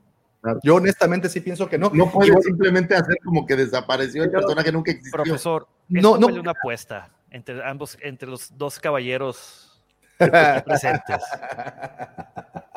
Buena mejor- apuesta. ¿Por qué no nos cuentas, profe, qué es lo que opinas al respecto? No, no, eh, yo opino más o menos lo mismo que, que Lucifagor, es decir, y que el, el- el público en, en general, ¿no? Eh, lo de Gina Carano, el despido de Gina Carano está influenciando directamente. A mí lo que me llama la atención es que las dos empresas, porque aceptemos, démosle el beneficio de la duda a la guía visual, que van a esperar a que salga la nueva temporada, porque son buenos y no quieren que gastemos dinero de más comprando un montón de guías visuales. ¿no? Aceptémosle el beneficio de la duda. Pero la novela, a ver, pero la novela que ya está escrita y que había que publicarla, que digan que van a esperar porque el universo está creciendo, ¿en qué sentido? ¿Cómo van? Es decir, todo lo que es la primera temporada, ¿qué están viendo? A ver ahora cómo pensamos para sacar el personaje, el nombre escrito de Cara Dune en la novela. Es decir, no me termina de, cerrar. Y obviamente, es decir, como dijo eh, Lucifagor, tenemos montones de ejemplos de guías de personajes que salen hasta cierto punto y en dos años sacan otra guía de personajes con todos los que aparecieron, ¿no? Este, enciclopedias. Yo la última enciclopedia que me compré, este, llegaba hasta de la Jedi y después sacaron una hasta del, eh, de Rise of Skywalker, es decir, que ya no la compré, pero, no- pero es decir, eh, son, son, estamos acostumbrados a este tipo de cosas.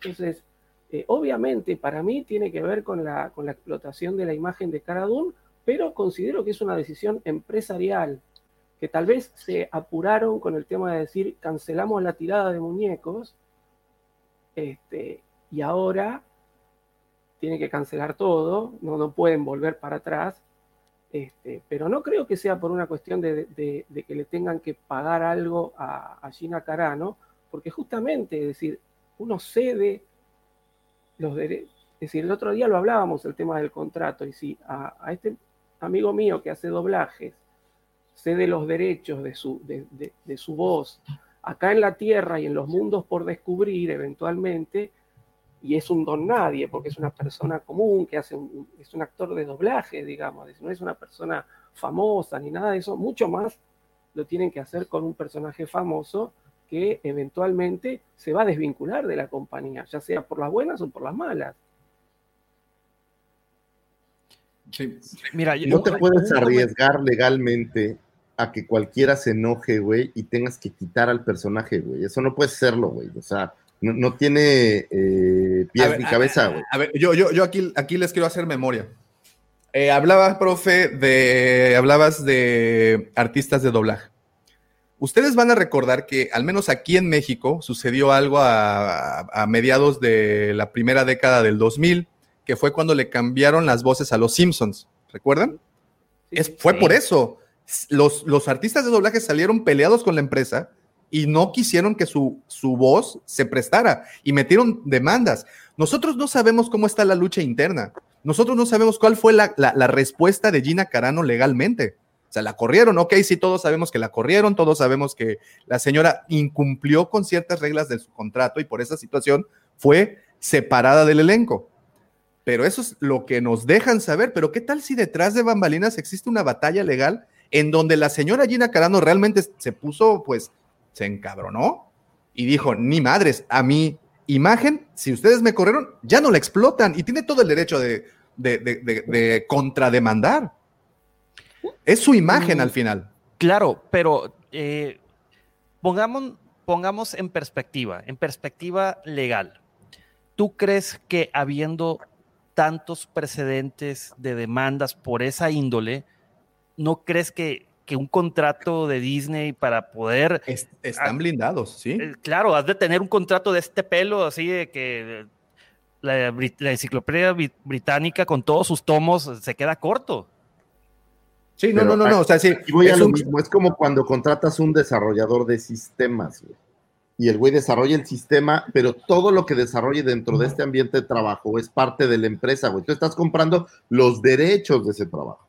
Sí. Si lo que dices es real, hubieran tenido que quitar los capítulos donde aparece Gina Carano. Y eso Sí. no lo van a hacer, güey. Está blindado, güey. Eso no, eso no, no pasa. Ahora, que no puedan seguir produciendo cosas, eso pudiera creerlo. Ese es, que ese es mi punto. Ese es, pero la ese imagen que la- salió lo en que el Mandaloriano, eso Ojo. es ya de Disney. Ojo, ojo, ojo. Sí, sí, sí. Ese es precisamente mi punto. Ya lo que salió, ya salió. ¿Ok? Ya lo que tienes en pantalla y lo tienes en tu plataforma, pues ya, ya no hubo discusión. Pero estas publicaciones eran, iban a salir. Estas publicaciones aún no se mostraban. Entonces, la par- ah, y aquí viene un- una bifurcación en mi, opinión, porque por, por un lado, y estoy como el profe, por un lado tenemos esto, la guía visual, puedo entender que la hayan eh, postergado, porque esa es la palabra que usaron, no usaron cancelar, usaron la palabra postergar para más adelante, eh, por la situación de que en la guía venía impresa la fotografía de Gina Carano. Pero lo que yo no puedo comprender es el libro. El libro, eh, como también bien menciona el profe, pues, ok, eh, pueden hablar del personaje sin mostrar una imagen. Cara Dune TM o trademark pertenece a Disney, ¿no? Entonces, Cara Dune, el personaje, se puede utilizar en donde ellos quieran. Pero el rostro, pero la imagen, yo creo que ya en este instante ya no. Eh, eh, eh, Eso es, no sé, de- definitivamente estaría muy interesante, como dice aquí el buen Alfred, escuchar a un a- abogado, sobre todo alguien que se dedique con- a este tipo de menesteres, platicarnos qué, qué implicaciones puede tener el despido y pues bueno, el despido tan abrupto, ¿no? Más que otra cosa de, de un, de alguien del cast. Pero yo sí creo que es... Pero no es, no es diferente, güey. A ver, güey, en cualquier trabajo tú contratas a alguien y todo lo que hace dentro del trabajo es propiedad de la empresa para la que trabajas. Sí, sí, sí, sí, yo lo sé. Entonces, yo lo sé, yo, yo lo sé. creo que incluso, o sea, los materiales, digo, no sé si a, a lo mejor en los capítulos se, ve- se ve su imagen o ya no, no en el capítulo per se, sino en los ba- banners del capítulo. Pero yo creo que, que lo que ya se hizo y una foto tomada o extraída del capítulo, yo creo que lo pueden tomar sin, sin miedo a que, a que se enojen. O sea, el contrato debe ser muy serio en cuanto a explotación de, del material ya generado. Pero, pero, ¿qué pasa cuando metes una contrademanda? O sea, cuando dices, ok, está bien, firmé esto, pero pues es mi turno de pelear. Pues No pelear, creo que no Gina Carano que se haya que ido con las manos vacías, la verdad. No, no, no, no se fue.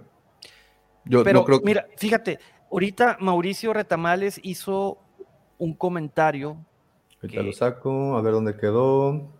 que, que a mí se me hace muy interesante y este pudiese ser uno de los motivos por el cual también pudieron haber aplazado las novelas y la guía audiovisual de El Mandalorian. Sobre todo la novela. Dices este, ¿el será real la pelea interna en Exacto. Lucas? Sí. De que no quieren eh, opacar todo este. eh, eh, esta diversidad de novelas que, que se van a ir publicando este, en este año de High Republic. Porque imagínate, si alguien pudiese comprar un libro, digo, porque nosotros afortun- afortunados que podemos adquirir varios, pero hay gente que, niños, de que, oye, papá, quiero comprar un libro, ah, bueno, te voy a comprar uno, ¿cuál quieres? Escoge. Y te ponen High Republic y te ponen la novela del Mandalorian. ¿Cuál comprarías? La piedra No, pues- no, pues el Mandalorian, evidentemente. Y también suena mucho al pleito interno que. Que hay de, de- A ver, ¿qué pasó, mi querido? Disney son los maestros de hypear cosas. Son los dioses de hacer hype en las cosas. Pues quién sabe, a lo mejor le están metiendo candela para que todo el mundo hable de esto y de repente cachacuás, ¿no? Ahora, fíjense, eh, por ejemplo, hace rato el buen Al- Alfredito mencionaba que posiblemente eh, Del Rey, que como saben es la editorial en- eh, que, que publica estos libros, eh, La novela, Ah. ¿no? Porque la guía visual es DK. DK, perdón, DK, DK, y DK y Del Rey en este caso, hayan aplazado los lanzamientos, porque si en este momento lo lanzaban, pues iba a ser avasallador el éxito y eh, iban a aplastar por completo a todos los proyectos de High Republic. Sí, Pero, sí. ojo, pero aquí les recuerdo una cosa, y aquí uso las palabras del señor Lucifer. Disney, en este caso, eh, las, las editoriales, dudo mucho que planeen al- al, eh, en, el, en el camino. Yo creo que son planeaciones muy viejas, o sea, son, son proyectos muy viejos, y creo que el hecho de haber sacado o de sacar este tipo de publicaciones en el mismo año, pues es algo que ya tenían contemplado, ¿no? O sea, ya lo, en teoría, ya lo debieron haber pensado antes y pues ellos fueron los que pusieron las fechas, no nadie más. Sí, pero tal vez pensaban mayor cantidad de ventas con, Con la una. Republic y no se llegaron a los números. Sí, y, y aparte, eh, eh, The High Republic es un proyecto prácticamente de, de Katy Kennedy, mientras el Mandalorian es de, de la de- del dúo dinámico. Ahora, fíjate, de y, Ah, eh, eh, el, el otro día en, el- en la Legión, el grupo de la Legión, por cierto, únanse a la Legión Wampa, eh, decían precisamente, decían precisamente eso, ¿no? Que, que Kennedy, ¿qué tanta in- injerencia puede tener en, en los proyectos editoriales? Pues yo, yo creo que sí, porque, eh, claro, porque recordemos cuando nos presentaron a este proyecto Luminous, este, pues ella estaba al mando de todo, estaba al frente. Cosa muy diferente fue con el Mandalorian. Tanto así que, bueno, existen los rumores que no la dejaban entrar al set. ¿Para qué? Para que dejara trabajar Sí, no, a- no, a- no, a no. los Hablan, hablan de que, por ejemplo, Fabro usó un secretismo impresionante, o sea que sí, incluso los mismos actores eh, no sabían muchas cosas durante las grabaciones, que, que el tema, por ejemplo, de Luke eh, apareciendo al final, eh, que incluso pues los actores en el momento no sabían de qué iba, ¿no? Entonces, sí, eso sí es cierto y sí, y sí lo han declarado muchas veces. Este, pues Incluso si ven, si ven los documentales, creo que son los Disney Gallery, eh, hay uno en el que aparece Katy Kennedy, la tienen ahí en la mesa redonda y la tienen como relegada a un último lugar, digamos. sí, sí. No prestan mucha atención a lo que ella cuenta. Mira, aquí dice el buen Bernardo, si Alec Guinness cobró casi nada en New Hope, pero ganó más con las regalías generadas del personaje, Jack Nicholson también lo hizo con Batman, ¿será posible que Gina Carano pueda hacer lo mismo con, con esta situación? No, porque eh, Alec Guinness no quería participar y le dieron regalías para poder participar, le dieron un porcentaje. Pero Gina Carano no creo que así sea el deal. No es tan importante Gina Carano como para que le den parte de las utilidades de las regalías. Y, bueno, y ok, y hablando, ya platicamos, bueno, de la guía visual, eh, y, aquí sí no podemos descartar el hecho de que no puedan lucrar con su imagen. Una vez más, tendría que aparecer Cara Dune, o sea, tenía que aparecer Gina Carano en una fotografía enfundada en el traje de, de, de Cara Dune, y posiblemente por esa razón, pero bueno, eh, existen ahí muchos contratos, muchos contrademandas, demandas. En el caso del libro del Mandalorian, ahí sí lo tuvieron que reescribir, y aquí eh, yo sí no creo que haya sido por la situación de, de la imagen o de Cara Dune o esto. Ah, Sabemos una cosa, algo que sí es cierto, es que esta novela ya tenía mucho más tiempo que se había retrasado. Y no había sido, bueno, lo de, lo de Gina Carano, pues ni siquiera aparecía, Figuraba. figuraba, ¿no? Entonces, aquí sí, y, una, y, Carano ni existe, ¿no? Ahí es Cara Dune. eh, eh, aquí la, es exactamente, es Cara Dune, es el personaje. O sea, sí hay que aprender a dividir muy bien en la actriz y el personaje. En, el cuest- en la cuestión del libro, pues simplemente es el personaje. Pero lo que yo no sé es que si el libro o la novela del Mandalorian sería como una precuela, pues ahí ni siquiera existía Cara Dune. ¿No? Yo, yo la verdad creo que más bien es, no tiene que ver con ella, tiene que ver con, con algún otro tema. Eh, me gusta más la teoría del conflicto con, con la señora Kennedy y esta parte de que pues mi proyecto es el que le doy impulso ahorita. Aunque lo que es real, ellos son los reyes de mercadear y son los reyes de, de agarrar el timing perfecto de las cosas. Y yo creo que también podría tener que ver justamente con que no era el mejor momento para que detonara y no le quitara a alguien más. A lo mejor van a esperar a que salga la tercera temporada, ¿no? Y hypear en el mismo tiempo. Digo, sabemos que cuando está corriendo la tercera temporada, pues obviamente el hype es, es mucho más elevado. Entonces, me, me, inclino más por esa, por esa teoría. Pero, Lucifer, ok, generas más hype, pero en el Inter, en esa serie, o sea, eh, por ese lado de, de, de, de, esa serie, no vas a tener nada. Entonces, ¿por qué no crear ese puente y darle algo a los consumidores? Pues digo, a lo mejor. Tengas algún ingreso en el A lo mejor están enfocando hacia. Viene Bad Batch, a lo mejor están enfocando hacia otro, hacia la gente de Marvel. Digo, no, no, no. No conozco los planes de, de Disney, pero, pero de que son muy listos, güey, son.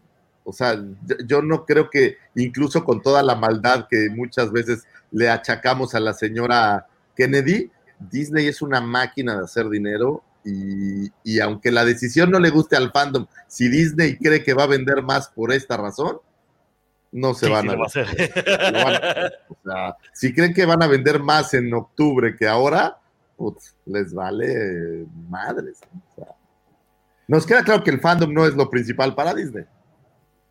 O sea, es, es la taquilla, es el, el ingreso. Entonces, digo, lamento romper los corazones de los Disney lovers, pero Disney no te quiere a ti, güey, quiere tu dinero.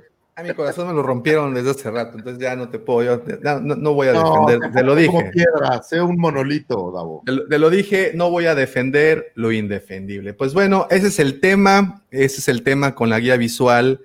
Eh, y bueno, y obviamente la novela del mando se pospusieron, quién sabe para cuándo. En teoría lo hicieron porque declararon que el universo del mando continuaría expandiéndose, continuaría trayendo eventos nuevos y por esa razón tenían que posponer el lanzamiento de estas dos publicaciones para poder incluir eh, pues los nuevos elementos en la historia. Y se, oye, se pospuso indeterminadamente, o sea, no dijeron se pospone para tal fecha. No, Simplemente- indefinidamente. Simplemente dijeron, aguántenme las carnitas, por favor, porque pues no, Digo, en este momento. cabe, cabe esta teoría romántica que sí me gustaría ya dejarlo, creo que lo comentó Pepe, que son tan buen pedo Filón y, y Fabro que dijeron, no, no, no, cabrón, o sale bien o no sale. Y, a lo mejor están todavía tuneando y chaineando para que quede perfecto. Digo, pudiera ser lindo, ¿no? Esa teoría. Who knows? No lo sé. No lo sé, no lo sé, es una cosa bastante, bastante extraña. Mira, dice Bernardo, es curioso que cada vez que Disney termina un proyecto sale un mitote. Eh, Mario dice, tal vez el libro iba diferente a la dirección de lo, de lo nuevo que viene. Puede ser. La única fuerza que puede ponerle freno a Lucas Film de Katie es Hasbro. No, ya ni ellos, yo creo, ¿no? No, Hasbro, No. yo te garantizo, y esto a nombre de todos los eh, coleccionistas del mundo, vamos a comprar la figura de Black Series de la piedra, se los puedo garantizar. una piedra de plástico. Pero bueno, ese fue el tema, señores, y pues ya. Ahora llegamos a ese momento en donde, donde viene, eh, pues saquemos los cuchillos, como dicen. Vamos a, a que nada más les presento esta bonita imagen para que sepan de lo que estoy hablando. Como los barberos que tienen así su cacho de, de Sí, el- piel Mira nada más. Mira, mira. Ah. Super Caitlyn Kennedy. Super. La super señora Caitlyn Kennedy, señores, acaba de eh, darse a conocer por medio de muchos sitios que el señor Bob Chip, Bob Chipek, el actual CEO de Disney, le acaba de dar, decirle, señora, usted no se preocupe, su chamba aquí está segura por los siglos de los siglos. Amén. Una pregunta. Esta foto, vean esta fotografía que estamos aquí teniendo en pantalla para los que están escuchándonos. Es una fotografía de la señora Kennedy portando una playera negra de Star Wars con colores pues voy a decir pastel y un saco blanco que se abre, ¿no? Pero ve la cara de se, se alburió solito. ¿De qué color es el saco? Ya, eh, Davo. Ah, perdón, perdón. De no. ¿Qué saco? Oye, pero ve, ve su cara, güey. No es la cara de, a ver, putitos, ¿quién me eche? Nadie. Aquí solo yo mando. ¿No, ¿no te molesta su cara? ¿Quién es la Bien. mamá de los galactipollitos? Aquí yo soy la papas fritas. Me como la lumbre a puños. O sea, la, la cara es como de, Aquí mis chicharrones truenan. aquí mando yo, papacito. Me molesta su cara, ¿sabes? No, además es una foto, más allá de, de- de lo justamente de lo que vemos, tiene una intención este, provocadora muy importante, porque no es que está con una eh, remera o playera de Star Wars y un saco. Es decir, se está abriendo el saco, ¿no? Y como sacando pecho, como diciendo, acá estoy yo y de acá no me muevo, ¿no? Es decir, eh, tiene mucha intención esta foto.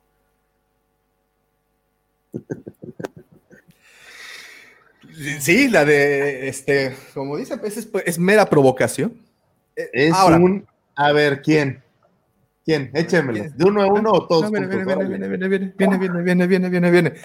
A ver, Sale este, fue, bueno, que vamos a poner el contexto, fue la famosa llamada de los inversionistas con el CEO de Disney, en donde pues tuvieron una plática ahí muy interesante y eh, muchos rumoraban que esta junta que se tuvo el miércoles pasado pues era la junta decisiva, definitiva para la señora Kennedy en esta junta, le darían a, le darían a saber que pues la despedirían. Este CEO, el señor Bob Chip, Chipek, eh, pues bueno, posteriormente eh, declara que no, que no, que eso no es nada apegado a la realidad, que por lo contrario, que ellos están muy contentos con el trabajo de la señora Kennedy, que ellos no tienen nada de qué quejarse, eh, y que pues bueno, ella estará ahí el tiempo que ella quiera y que eh, si se sale será por su decisión. ¿A qué le suena eso? Vamos, vamos a ponernos creativos con esto. ¿A qué le suena? ¿A que lo va a decidir pronto? a que lo va a decidir pronto. Es correcto. Yo también pienso lo mismo. No sé ustedes. Decir correr es eh, una palabra muy fuerte, a, diferencia de decir me voy yo sola. Pero quién sabe. Lo que estaba pensando ahorita es, ok, sí, la era Disney, toda la crítica. Pero ustedes, ¿a ti te gusta el Mandaloriano, Pepe? ¿A ti, profe? Sí, obvio. Interpreta ¿A mi ti, Davo? silencio. Sí, claro, claro, claro. Entonces, el Mandaloriano es un gran producto. Y si bien es comandado por Filoni y por Fabro y lo que ustedes quieran, la jefa de estos güeyes es ella. E- Ella los trajo Entonces, al final del día, el Mandaloriano es un proyecto parte de la chamba de la señora Kennedy. Eh, ahí, ahí yo quiero hacer un, decir, una aclaración, ¿no? Porque, a, a ver, tampoco es, peguémosle, esto tampoco es el, el programa de peguémosle a Katy Kennedy, ¿no? ah, no. Ah, no. Perdón, me equivoqué entonces.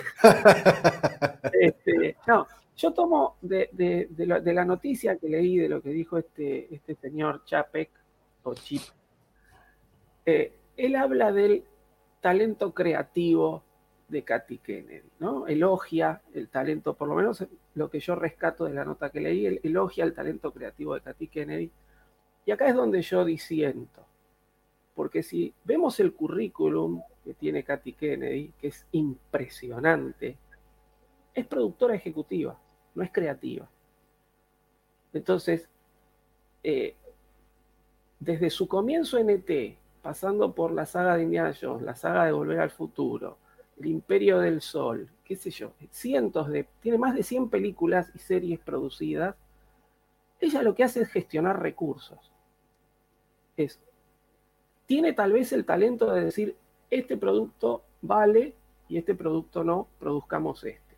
Y una vez que se decide lo que hay que producir, tiene que gestionar recursos, conseguir dinero, ver qué actores se les puede pagar, eh, gestionar qué director es el, el óptimo para cada proyecto, pero su talento se limita ahí. Y el problema que tuvo con Star Wars es que según todo lo que trascendió, todas las, o la gran mayoría de las cosas que la gente le critica a Star Wars es cuando Katy Kennedy dijo, hagamos esto, ¿no? Y todos dijeron, sí, Katy, y salieron cosas que disgustaron al público.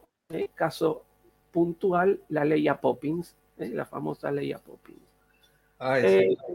Por decir uno, por decir el que, el que se me viene a la mente ahora, porque es el más, de que fue por ahí tal vez más. Me encanta. Pero hay un montón de, de- de- de ejemplos, ¿no? Este, y, y ahí está el problema. Entonces yo creo que mientras ella siga teniendo su fun- es grosísima. Yo no sé si hay otro productor ejecutivo que esté, que tenga tantos éxitos como ha tenido ella. Es grosísima. Me saco el sombrero. Pero que no se me. Es decir, ¿por qué el Mandaloriano tuvo éxito? Porque le vetaron la creatividad a Katy Kennedy. Es decir, le dieron libertad e independencia absoluta a Favreau y a Filoni. Dos tipos que de Star Wars la tienen más que conocida. La tienen más que conocida. Y ahí está el problema con el Story Group. Yo entiendo que debe ser difícil que venga, vos sos del Story Group, supuestamente tenés el poder para decir esto va o esto no va, y viene Katy Kennedy y diga, esto me gusta, y vos te le plantes y le digas, no, pero una piedra no funciona. No, pero a mí me gusta. Bueno, sí, pongamos la piedra. ¿Mm? Por mencionar un poco el tema que estuvimos hablando hoy al comienzo del, programa. Eh, entonces, mientras ella se dedique a gestionar recursos, yo creo que va a andar todo bárbaro, porque es grosísima. El problema está cuando se le ocurre una brillante idea y no hay nadie que le diga, esto no puede funcionar, señora. No sé si me Sí. llego a... Sí, sí, sí, sí, sí, sí, sí, totalmente, totalmente. No, no hay nadie que le ponga ese freno. Sí, definitivamente yo creo lo mismo que tú, profe. Eh, la señora es una eminencia haciendo lo que sabe hacer, que es producir. Y lo sigue haciendo, porque lo, lo tiene en su genética, pero no es una creativa, ¿no? Sí, yo creo, sí, definitivamente coincido con ustedes. Tiene una amplia trayectoria, su currículum es impresionante. Currículum con si la fuéramos a contratar. Chequé su LinkedIn y, y- y creo que sí. No, Sí, no, pero, sí, a ver, es buena candidata. No, Yo lo aclaro porque de repente alguien está escuchando este programa y dice, ¿y quién es este tipo para criticar la trayectoria de Katy Kennedy? ¿No? Es decir, porque obvio, como acá en Argentina decimos de opinólogos nos recibimos todos, ¿no? Entonces, es decir, ¿quién es? ¿Qué hizo este para criticar? No, a ver, es que la respuesta es lo que, lo que no sabe hacer, pero lo que sabe hacer, obviamente, eh, hay que sacarse el sombrero. Sí. Yo creo Sí. que en este tema sí podemos opinar, profesor, difiero un poquito contigo. Me voy a aventurar a diferir un poco contigo No. en el aspecto de que quiénes somos nosotros, somos quienes consumen su producto. Gracias a nosotros, ella está ahí. Entonces, ¿a qué es a lo que voy? Eh, yo creo que le quedó grande el zapato, es, eh, los zapatos de, de- en, en cuanto a tomar las riendas de una saga, de un universo tan complejo y tan complicado que pues aciertos ha tenido pocos. Este, prácticamente lo que quiero dar a entender es zapatero a tus zapatos, deja que los expertos hagan lo suyo y tú dedícate a lo tuyo, que es conseguir los recursos, como bien lo mencionan, y deja que, los magos hagan su magia y su creatividad y todo lo que ellos saben hacer.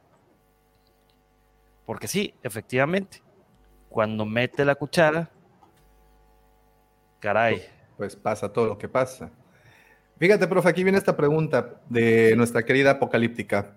Si ten- dice, profe, si tengo en cuenta lo que dice es que hay un intermediario entre ella y el resto, porque no sé si ella acepta sin chistar quedar aparte de las producciones como mando. Eh, el tema no es que hay un intermediario, es que hay gente arriba de ella que le dice, hasta acá llegás. Y ahí sí no puede. Este Bob Chapek o Chapek, que salió diciendo Katy, que hay Katy Kennedy para rato, es también el que tiene la potestad de decirle tus límites son estos. Y entonces, eh, yo creo que ahí, no sé si fue justamente este señor o, o, fue algún otro, es decir, porque hay una junta de directores donde este hombre es el más importante, ellos son los que le ponen el freno y los que les dicen, no, Filoni y Fabro tienen completa libertad para hacer lo que quieran.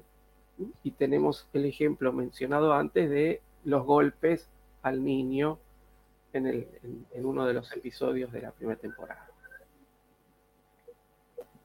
Bien, eh, aquí en pantalla, les, perdón, perdón que los interrumpa, les estoy mostrando como el organigrama de Lucasfilm. Como pueden ver, eh, para las personas que nos están escuchando, pues es, es, la página de Lucasfilm y pues prácticamente quién es quién en, en, la empresa. Tenemos a la señora Caitlin Kennedy, obviamente, encabezando esta lista como presidenta, a Lynn Wen Brennan como eh, vicepresidenta ejecutiva y manager general. Y bueno, y de ahí viene toda una serie de personas que trabajan eh, bajo la batuta, digámoslo, de Caitlin Kennedy. Muy interesante, si quieren, eh, ahorita les, les, pongo el link aquí en el chat eh, y también voy a dejar el link en la descripción del video más adelante. Eh, es muy interesante revisar a todos estos porque, pues bueno, podemos ver quién está encargado de qué realmente y a quién de verdad echarle la culpa. Mira, por ejemplo, tenemos aquí a la, a la ejecutiva a cargo de ILM, eh, aquí, o sea, aquí puedes ver incluso hasta el de recursos humanos, miren, aquí está. Entonces, creo que esta es bastante, esta, esta página está muy interesante, podemos ver una vez más quién hace qué. Fíjate qué curioso, bájale tantito, bájale. Ahí tienes a Doug Chain, que él es el heredero, ¿sabes de qué? De Pablo Hidalgo. Oh, ok. Él es el que queda en lugar de Pablo Hidalgo. No sí, mira, lugar, pero es quien trae. El, el, director, es un creativo. Pero es, el, el, tema de que sea el universo congruente, pues. Sí, sí, sí. A lo mejor él inventó la piedra. Ay, pues, no, pues, fue uno de los responsables de los de los este, de las maquetas de, de, la, de las precuelas. Por eso llega acá, digamos. Sí, muy interesante. ¿eh? Este, mayormente mujeres, ¿no? Algo. No sabía que lo había reemplazado a Don Hidalgo. Sí, y fíjate que esa es otra de las que han dicho. Eh, le llaman la pandilla de Amazonas de Caitlin Kennedy. Porque como bien podemos ver. Oye, porque el señor este de lentes, a ver, súbele tantito para ver el nombre. No, abajo, abajo, ah, perdón. Este, Rob Bredow. Porque Rob Bredow también parece una amazona, ¿no? Pero mira, tenemos aquí al, al, señor Paul Southern, que es el de licenciamiento. Amazona, Amazona. Amazonas. ¿Eh? Aquí tenemos a Miki Capoferi, que es. Eh, Pero fíjate, por cada tres mujeres hay un hombre, más o menos, al menos de, de arriba hacia abajo. Sí. Mega, sí, pues, sí. Ok, a ver, pero aquí viene esto, y, y, y, y tú, señor Lucifer, es quien mejor me vas a poder responder esta, esta, esta duda. Un CEO de una empresa poderosísima como lo es Disney, en la vida se atrevería a exponer a uno de sus empleados, por la razón de que no quiere hacer notar, pues posiblemente, digamos que eh, la inestabilidad en su organigrama, ¿no? O, o en su empresa. Entonces, un, CEO, ¿no? sí, un CEO, su trabajo entonces es, es, pues, denotar que la empresa para la que trabaja, o bueno, su empresa, pues es una empresa sólida, una empresa que, que, que, que no tiene problemas. Ahorita, eh, pues evidentemente, con toda la situación que se ha dado, Caitlin Kennedy lleva en el ojo del huracán que les gusta, unos seis años aproximadamente. Pues casi desde, desde que salió el episodio 7, ¿no? 2012, ¿no? Desde 2012 o 15. ¿Cuál, ¿Cuál creen que en dónde haya empezado su calvario? Yo creo que en el 15 en el 15, ¿no? Con, con la, con, o, o, o, con la salida de, del episodio 8 y posteriormente solo. Pero yo creo que las críticas ya venían desde el 7, ¿no? Sí. Según yo sí, digo, o sea, no. Yo creo que el fandom no ha dejado de criticar desde que Disney lo agarró casi casi. Sí. O sea, desde esta queja magnánima en donde nadie estaba de acuerdo con que se llevaran a nuestro hijo predilecto al gran monstruo de medios. Yo creo que ha habido desde ahí quejas de, de ella, pero yo también coincido con el, con el profe, ¿no? No todo lo hace ella, ¿no? No, no, no, digo, y por eso puse esta página, para que veas, pues, todo el equipo de gente que está involucrado, pues, en, en- en ese tipo de decisiones y en ese tipo. O sea, sí me queda muy claro, Caitlyn Kennedy no, no decide sola. Eso sí es un hecho. Ahora, Pero bueno, lo que sí, sí habría que analizar, fíjate esto y a lo mejor ya quedará para la posteridad, todos estos jugadores, si ya estaban por ahí antes de que llegara Katy Kennedy, o ella fue quien los trajo, eh, reemplazando a alguien en Lucasfilm.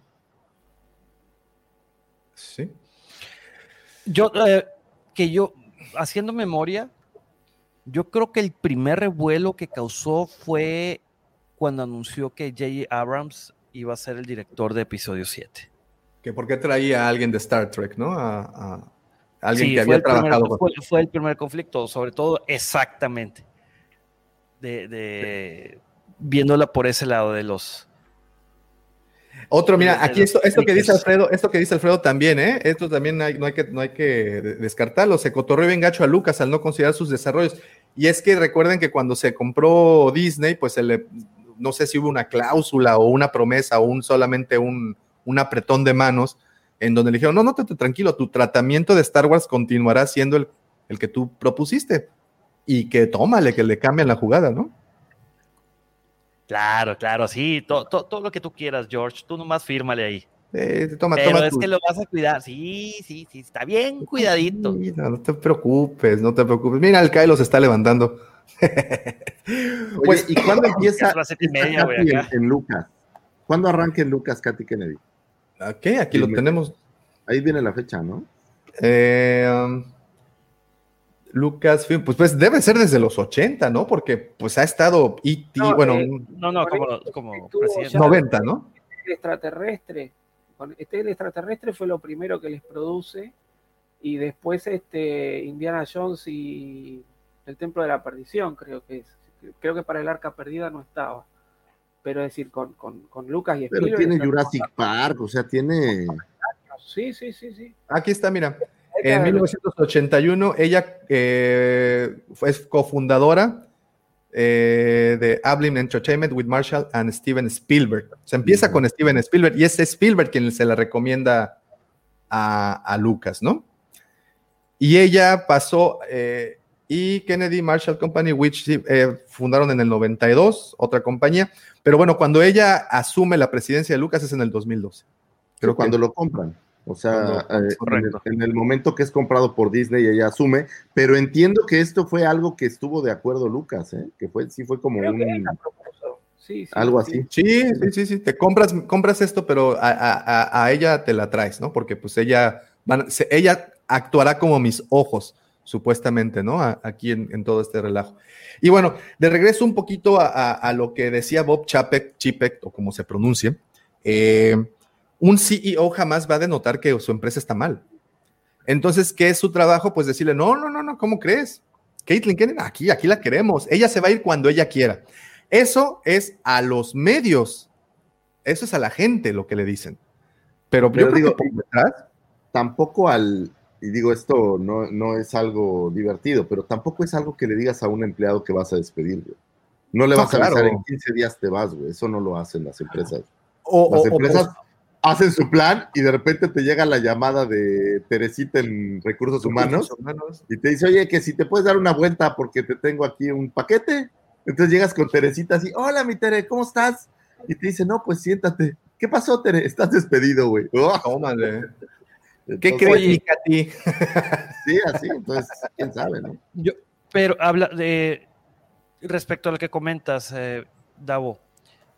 Fíjate, el contrato de Katy Kennedy era, el primer contrato fue de, del 30 de octubre del 12, del 2012, Ujú. al 30 de octubre del 2018 y luego se extendió por tres, Tres años. por- al 2022. Perdón, No, al, 2021. al 30 de octubre del 2021. Es correcto. Entonces, pues sí, le pudo haber dicho el CEO de Disney que Katy Kennedy se quedaba, pero no han anunciado extensión de su contrato o ya lo anunciaron. No, no, no, no lo han anunciado. Ahora, no han anunciado. escucha esto. Katy Kennedy tiene 67 años. güey.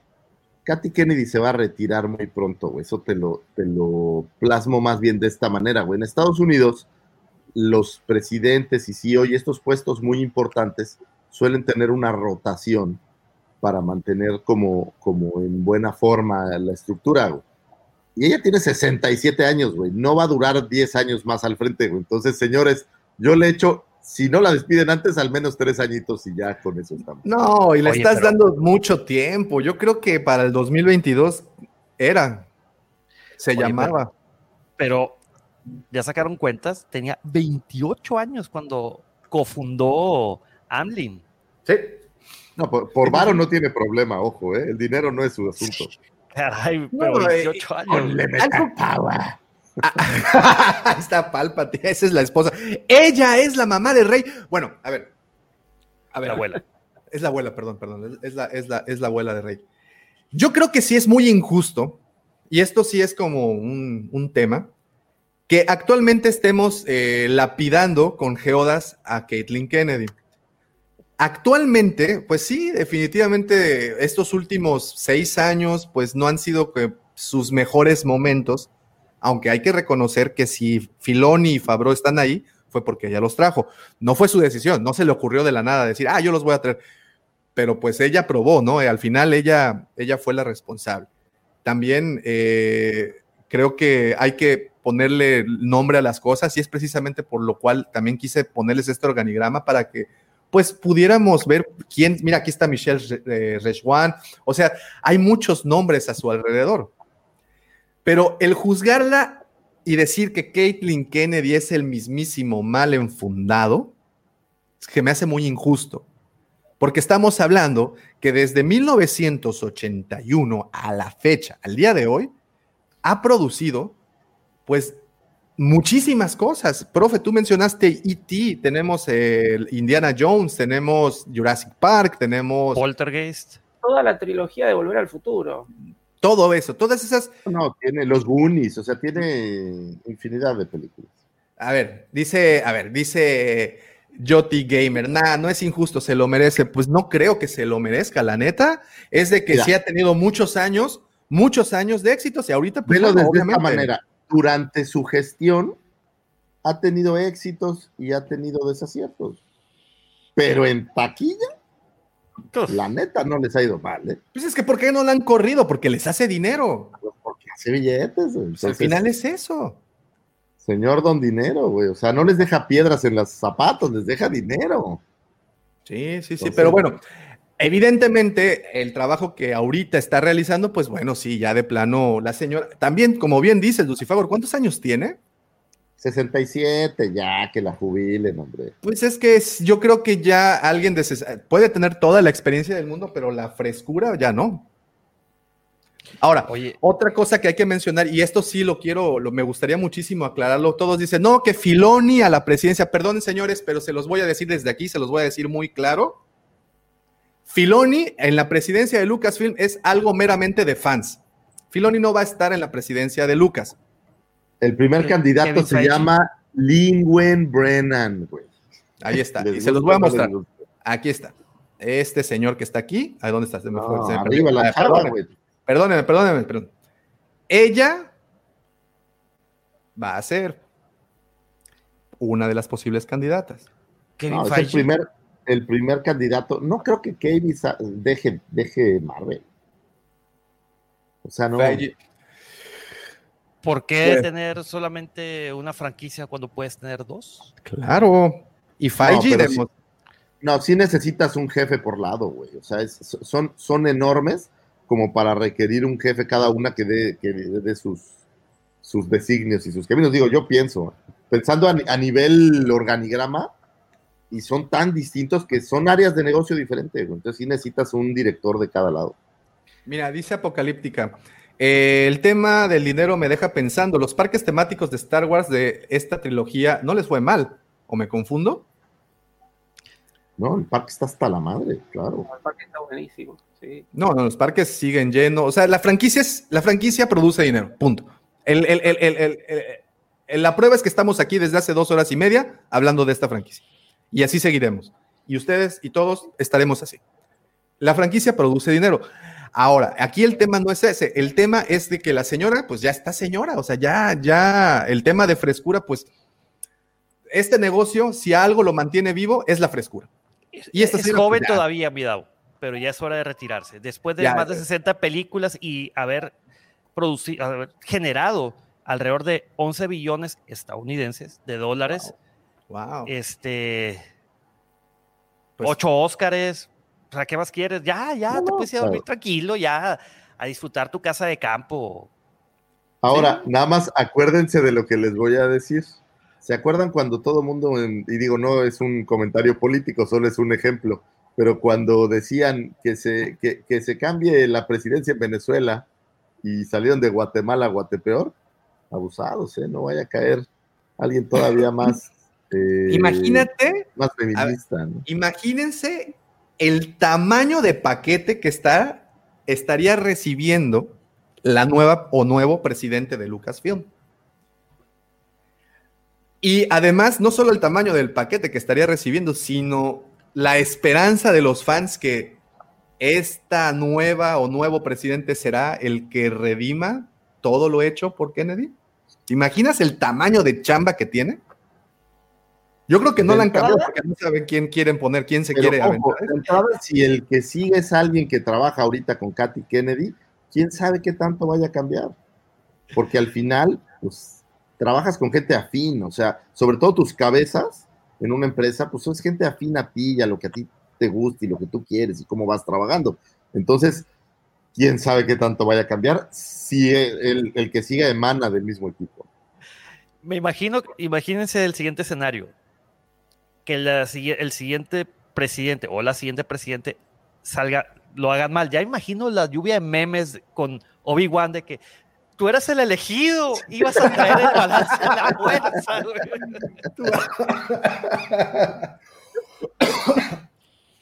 Sí, es que el tamaño de paquete que tiene la persona que va a sustituir a Caitlyn Kennedy creo que sí no se la espera. Ahora, no, creo, justo como dices, Davo, ¿eh? no creo que exista por ahí o no conozco alguien que traiga esta trayectoria atrás al nivel de Katy Kennedy para reemplazarla pensando en trayectoria. La verdad es que no, el único que creo que podría dar medio llenar sus zapatos es Kevin Feige, por toda la situación que tiene con Marvel. Sí, pero estás hablando de 40 años de éxitos de la señora Kennedy contra 20. pero éxitos de la vieja escuela. Kevin Feige está trayendo éxitos de la nueva escuela. Sí, como WandaVision, qué excelente. Güey, a la piedra la pudieron introducir en WandaVision. Que iba a ser un churro, güey. La verdad, güey. Yo tenía mis dudas a ver, eh, en verla. Digo, Davo dijo que estaba buenísima y me obligó a A mí me gustó, a mí me gustó. Estuvo bueno, pero el final te estuvo. Gusta Doña Carmen, güey. Soy de. Pues, eh, las cosas así. O sea, sí, sí, sí, pues sí. Ya que te ya, ahí me mataste, ahí jaque mate. Pero sí pudiera ser un Kevin Feige o a lo mejor alguien emanado de otra parte de, Disney o alguien emanado de afuera, yo qué sé, ¿no? Debe de haber por ahí figuras emblemáticas que sepan mucho de esto y, y los puedas traer a trabajar. Ahora bien, una pregunta al aire. la siguiente cabeza que venga necesariamente tendría que estar súper empapado de Star Wars o que lo, o, no, o, o, que lo maneje como si fuera una empresa. O sea, volviendo al punto que decía inicialmente, ustedes hagan su chamba y a mí déjeme hacer la mía, que es conseguir los fondos, conseguir los mejores eh, locaciones, o sea, fondos ilimitados. Aquí está una tarjeta American Express, Black, Platinum, Diamante, lo que sea. No tiene fondos, Blindada con Geoda. Blindada con Geoda. es, y, pero entreguen un producto que le huele la mente a los, a los fans. Te digo una cosa, Pepe, yo creo que eh, yo, yo, tengo una opinión muy, muy, muy, muy sesgada al respecto. Yo creo que precisamente es el esfuerzo de los nuevos creativos o de los creativos que están actualmente a cargo por eh, replicar el fenómeno que fue en los, ah, en los 80 Star Wars. Y, y- y creo que, como dicen, tratan mucho, se esfuerzan mucho y no lo están logrando. No lo van a replicar. Ese wow factor, ese, esa Mind mente, blowing. ese mind blowing, dudo mucho que lo puedan replicar ya. Y es que en el esfuerzo de lograrlo es en donde los, pues, donde queda medio mediocre la cosa. Pues es que también, mira, eh, ve, ve el entorno en que vivimos, Davo, Lucifago, Ay, profesor. O sea, claro. híjole, ya, ya tienes que, un, ponle tú que tienes una muy buena historia, una muy buena trama, y luego tienes que agregarle todos esos factores este, del siglo XXI, inclusión, que no eh, haga sentir mal a nadie, etc, etc, etc. También yo creo que influyen bastante en las historias de a, a tal grado que la idea original que traías termina siendo una completamente diferente para no herir susceptibilidades o y o generar problemas. Volviendo al punto de partida con el segundo tema que platicamos, que era el de Gina Carano. Sí. Un ejemplo. Sí, sí, sí. O como lo Y mencionamos hace un par de que- episodios. que no podrían lograr nunca una película como New Hope, justo por todas esas limitantes. Alguien me preguntaba en, el- en un video el otro día que si no podía hacer un, un video de las figuras de Lea Slave.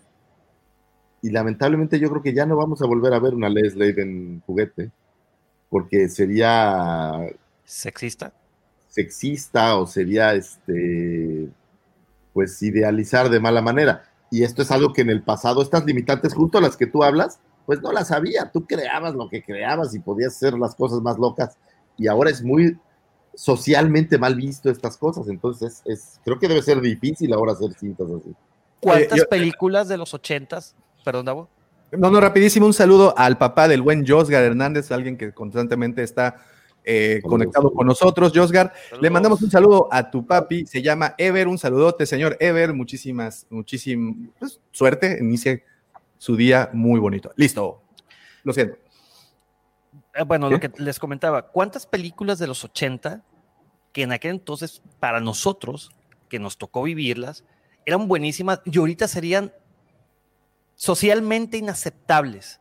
Hace, Spaceballs. Hace, hace, ese, exactamente. ¿Te acuerdas que hace unos episodios atrás, dos o tres episodios atrás, decías eso justamente? ¿Qué película de los 80, si la agarras y la traes al día de hoy, sería políticamente correcta? Y justamente en Amazon Prime les recomiendo muchísimo que vayan a ver la de Coming to America 2. ¿Se acuerdan de la película de Eddie Sí. Murphy? Cuando él era este príncipe africano que llega a Nueva York y todo esto. Bueno, ya sacaron la 2. Y es precisamente, esa es la tesis. ¿Qué tanto éxito tendría una película cuando la tienes en el contexto de principios de la década del 80 y la pasas a hoy cuando las- la sociedad está tan sensible como el corazón del Atlas? La película estuvo mala, ¿eh? Ni se asemeja. Oye, 80% a los- en Rotten Tomatoes. Pero eso no. A mí no, No, me gustó. La vi y no me gustó. O sea, me quedo con la original. la- yo me acuerdo que la original me, me sacaba bastantes risas. Es más, la, vez pasada estábamos eh, eh, recordando la, las- la película de Lo- eh, Loca Academia de Pilotos 2, Hot Shots 2, que sale Charlie Sheen. Hay una escena muy característica donde es. El ah, lunar y se le va. ¿El es- no, pero esa es la 1. Ramada, ¿no? Se llama. Ajá, Ramada. Este, donde sale el eh, Saddam Hussein peleando contra el presidente de los Estados Unidos. Entonces, toda esa escena es ahorita sería políticamente incorrecta, socialmente incorrecta. Es más, no creo que en sí toda la película la puedan pasar en la tele sin recibir críticas. No, no, no pueden, no podrían. No podrían. Mira, eh, justamente ayer encontré, y, y esto es un ejemplo bastante burdo. Ayer encontré la serie de Drake y Josh en Claro Video. ¿Se acuerdan de esta serie? Sí. Y en el primer episodio de Drake y Josh, ojo, una serie hecha de Nickelodeon para niños. En el primer episodio, el personaje de Josh este, usa un vestido para escribir un blog que tiene, bueno, no un blog, es un periódico escolar que se llama Cartas a, mis, a, mis, a la señorita Nancy. Entonces, estamos hablando de que eh, en este primer episodio, en lo que nos presentan, es a este niño que se viste de, de, de, mujer para, y él justifica que, que, pues lo hace porque se tiene que meter en el personaje para poder eh, dar los, los, los, consejos, ¿no? Porque pues nadie en la escuela sabía que este niño era la señora Nancy. Entonces, eh, ¿ustedes creen, como están las cosas hoy en día, cómo hubiera, eso fue del 2004, ¿eh? ¿Cómo hubieran recibido eh, 17 años después de esa información? That is not so Raven. No, tienes que irte tan lejos. Ya no tenemos a Pepe Lepú porque es un acosador. No, no, no, no, hay muchas cosas que ya no González están... porque son étnicamente este, relegados o lo están relegando. Eh, quitaron a, a, los cuervos de Dumbo porque, o sea... Quieren que le quiten el nombre a la Cherokee de la Jeep. Quieren Bien. quitarle el nombre. Creo que ya anunciaron su nueva... No, la, los Redskins la, gran, la Wagoner, nombre. Le quitaron ya el, el, el Cherokee porque perdimos al osito bimbo, imagínense qué hey, perdimos al, a, perdimos al negrito bimbo. No, no al osito. Imagínate, Memín Pingüín de... sería, sería totalmente relegado.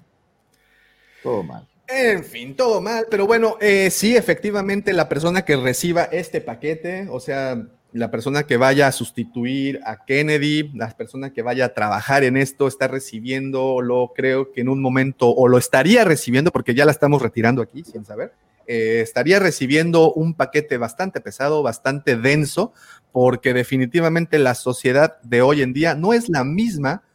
Este, dice que eh, el Atlas eh, resiste pese a toda la maldad en la carrilla. Sí, así, ya, Así nos han curtido, mi querido George. Yo creo que sí pues está recibiendo. Descenso, ¿Qué más da? ¿Eh? Ya ni hay descenso, ya te importa. En fin. Yo creo que sí este, estaría recibiendo esto. Hoy en día, el ser políticamente correcto es muy difícil. Hoy en día, escribir cualquier historia sin herir susceptibilidades es algo demasiado complicado. Ya vemos que hasta las piedras ofenden. Entonces, ya que ¿no? Ya, ya, ya, ya que nos queda ahorita lo que le queda a la persona que reciba en un futuro el puesto de presidencia de Lucasfilm, pues espero que tenga una, espero que esté limpia de piedras en los riñones, porque si no... No va a ser una chamba fácil, eso no me cabe duda, pero tiene una ventaja también, güey. Han odiado tanto a la señora Kennedy que el que venga o la que venga pues va a tener su momento de que todo el mundo le va a dar chance, güey. Van a decir, ah, bueno, ya se fue la señora Kennedy. Y después, ¡pum! de regreso, vámonos. Sí, sí. En fin, en fin, ¿qué tema es este? Eh, definitivamente sí creo que es un poco injusto juzgar a la señora Kennedy, decir que es una porquería, que es porque realmente lo ha hecho cosas buenas, ha estado eh, presente en momentos muy importantes de la historia del cine. Creo que sí es es de esas. No, pues es que sí, sí es. Que actualmente esté chocheando como Tutankamón. es otra cosa. Pero creo que sí ya es momento de que se retire y que lo va y que lo haga voluntariamente. Creo que se lo merece. Creo que es. a la última película. Vieron que ahora creo que en el 2023 puede ser que sale la de Patty Jenkins. Sí, sí, sí, sí. Por ahí si tiene éxito esa película, se va por la puerta grande y no se va con tanto lío detrás de sus espaldas. Yo creo que Pero se pues, van. Agarraron a Patty Jenkins, pues también. No le echan ganas, o sea. Ayúdense, tantito, ayúdense tantito, bueno. Vamos a ponernos remeras que Star Wars es lo que hay. De acuerdísimo mi querido pro. Pues sí, eh, ¿qué se le puede decir? La señora Kennedy ha hecho su trabajo, ya está cascabelita, ya, ya, ya, creo que sí es buen momento para, para mandarla a un retiro, que disfrute ya de sus hectáreas, de sus cabezas de ganado, que disfrute de lo que tenga que hacer, que disfrute de lo que tenga que disfrutar, se lo merece, se lo tiene muy bien ganado, ya cambió, ya es momento de dejar este, este, esta chamba para otra persona, sí, lo voy a decir, más joven, sí. me quedó una duda. A ver, digo, nomás para. ¿Y qué pasaría si regresa el tío George, The Maker? Mm. Totalmente improbable. Híjole. Híjole. No, no lo siento improbable, pero también ya está chocho, ya, vámonos. Cosas nuevas, algo fresco. Algo Sí. novedoso. ¿A quién propon- propondrías? Ya, así como para terminar. ¿A quién? Avienta tu carta. ¿Yo? Así de, "Ah, ¿yo? Al que yo quiera. Así. No, a Kevin que- Feige. Definitivamente. Hizo un excelente trabajo con Marvel. Marvel, las películas que venían antes de él, un churro, creo que nomás hay una rescatable. Este, eh, Hulk de Ang Lee, chafísima. Los Cuatro Fantásticas, las dos, las tres películas que hubo, hiper chafas. Eh, ¿Qué otra? Los Spider-Man viejos no son de él, ¿o sí? ¿O ya estaba él? Los de. No, porque son No. de Sony, ¿no? Son de Son de Sony. Sí, Oh. pero pues, Sony tenía la. Que me La gustan, ¿eh? De hecho, Spider-Man 1 y 2 de Tobey Maguire me encantan. La 3. eh, ah, ah, Donde sale Spider-Man Emo, ¿no? exacto.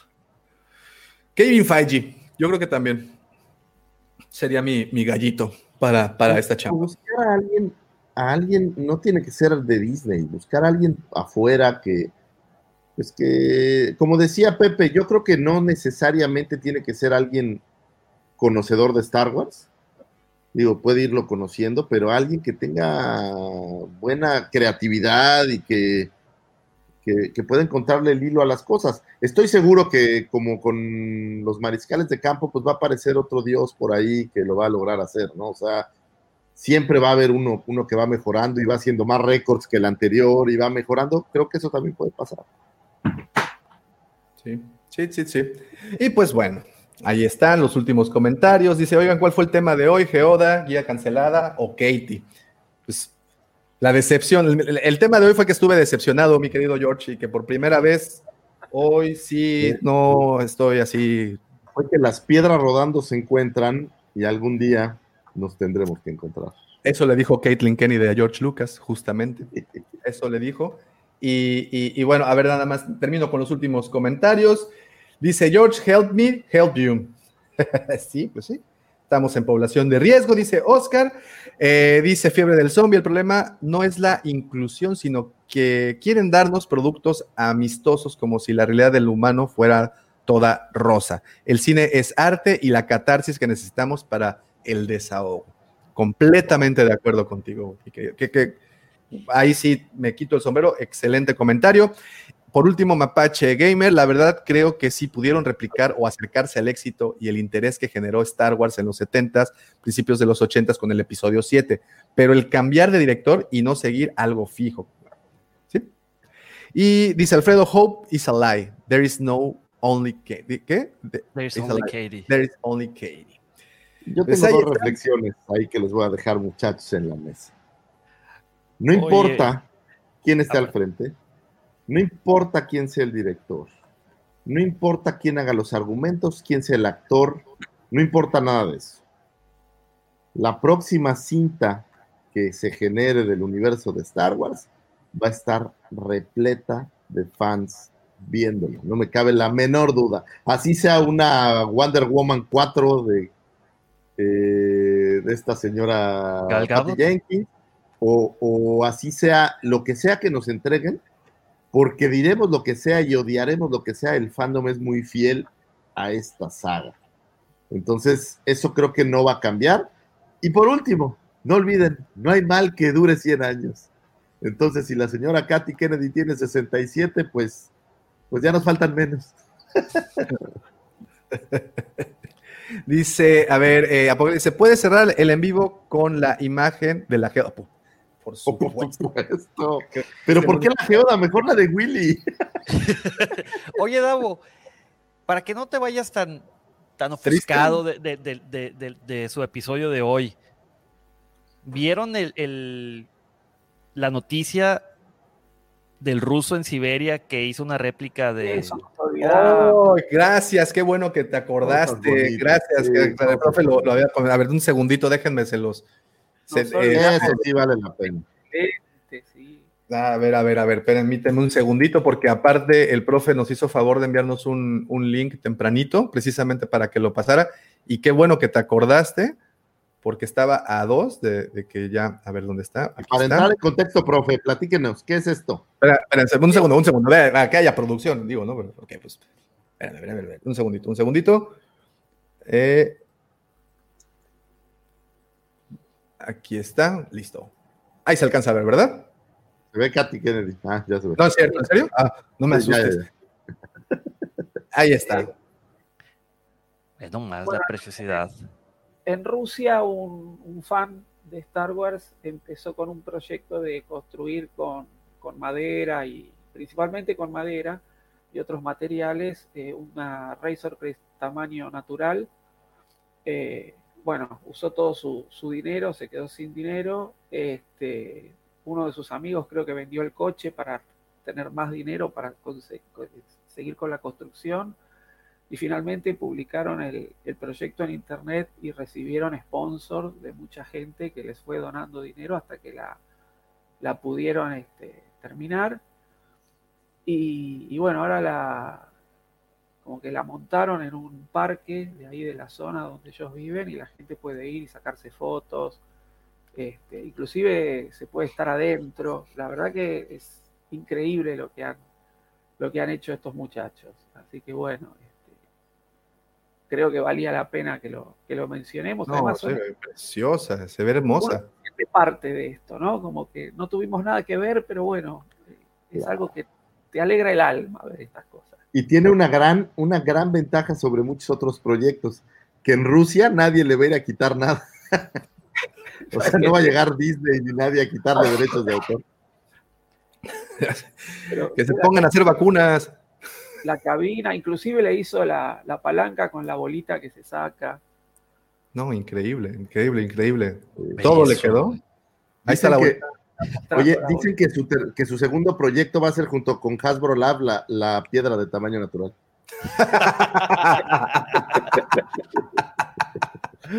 No, por favor. No, señor, no. Pero bueno, ahí tenemos esto. Una, de verdad, un esfuerzo increíble. La réplica se ve genial. ¿Cuánto tiempo? ¿Cuánto tiempo les habrá tomado hacer esto? Un año, Un dice. año. ¿Un año? dice un año estuvieron para, para construir. Wow, wow, ve los blasters. No, sí, sí. No, no, no, no. De que es una obra de arte, es una verdadera obra de arte. The circle is now complete. When I left you, I was but the learner. Now I am the master.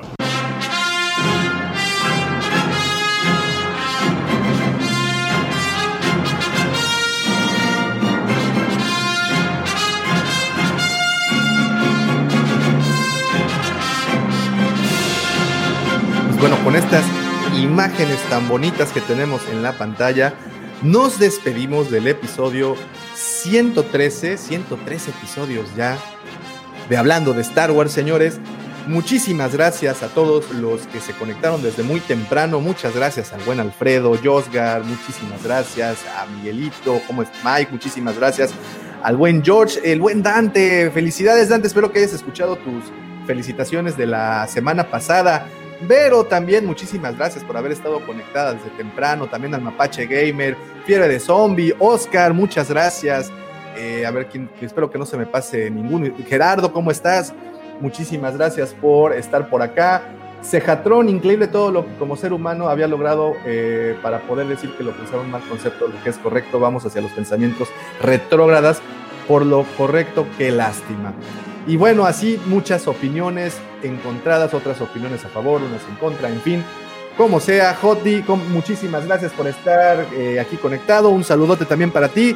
Muchísimas gracias a todos ustedes, pero definitivamente nada de esto hubiera sido posible sin la ayuda, la colaboración, sin las, el comentario fino de estas hermosas personas que me acompañan el día de hoy. Pepe, muchísimas gracias por haber estado con nosotros. Profe, una vez más, un abrazo, muchísimas gracias. Arroba Lucifago, como siempre, comentarios de primer nivel, señores. Muchísimas gracias a todos ustedes. Muchísimas gracias, muchachos. Decir- Adelante, muchachos, gracias.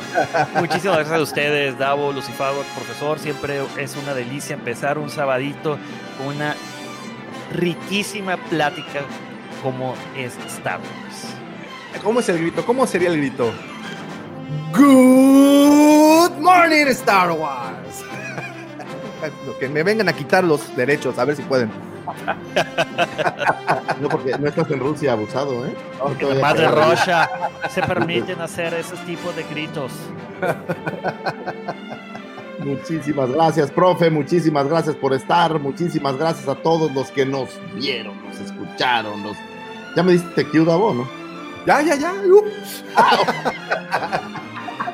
Muchísimas gracias a todos los que nos vieron en este programa, señores. Gracias por venir hasta este lugar y levantarse temprano en este sabadito y escuchar y ver toda la cosa, pues las mías sandeces, las cosas lindas que dicen los señores que sí saben que están aquí conmigo. Gracias a mi esposa por amarme tanto, gracias a mis hijos, gracias a todos los youtuberos y todos los podcasteros que están en la podcastósfera y gracias a todos ustedes que están ahí, tú, así mira, tú que estás ahí y que nos escuchas y que te tomas la molestia de darnos comentarios y que te tomas la molestia de, regalarnos tus oídos para todas estas cosas que nos encanta decir y hablar. Muchísimas gracias a todos esos fans que tenemos por ahí. Pero sin importar lo que yo diga, porque eso es pura verborrea, como dijeran en el exorcista. Nada de esto podría ser posible, nada podría pasar, nada podría llegar hasta sus closets, sus baños, sus escritorios godines o donde sea que nos escuchen sin la mente siniestra. El ya popularizado, siempre invitado, nunca igualado, sí del amor mandaloriano del corazón y aquel por quien doblaran las campanas del señor Carlos, el imitador yucateco de dulce y aquel que regenteará a todas las lindas señoritas que trabajan en las canoas bar. El señor prócer de este programa, arroba Tabomático. Gracias muchísimas por gracias, muchísimas gracias. Y así como pueden ver al señor Pedro Pascal llorando, así también nos vamos nosotros por despedirnos, una lagrimita derramando la lagrimita, pero, pero con la promesa de que la siguiente semana estaremos de nueva cuenta aquí con ustedes. Muchísimas, muchísimas gracias a todos, pero no nos podemos decir, no nos podemos despedir sin antes. Sean felices, acuérdense. Y no se olviden que la fuerza los acompañe, señores. Hasta pronto. Muchísimas gracias, señores. Hasta la siguiente semana. Nos estamos viendo en los videos. Vean los videos de YouTube, lean el blog, visiten la página, únanse a la Legión Guampa y pues bye.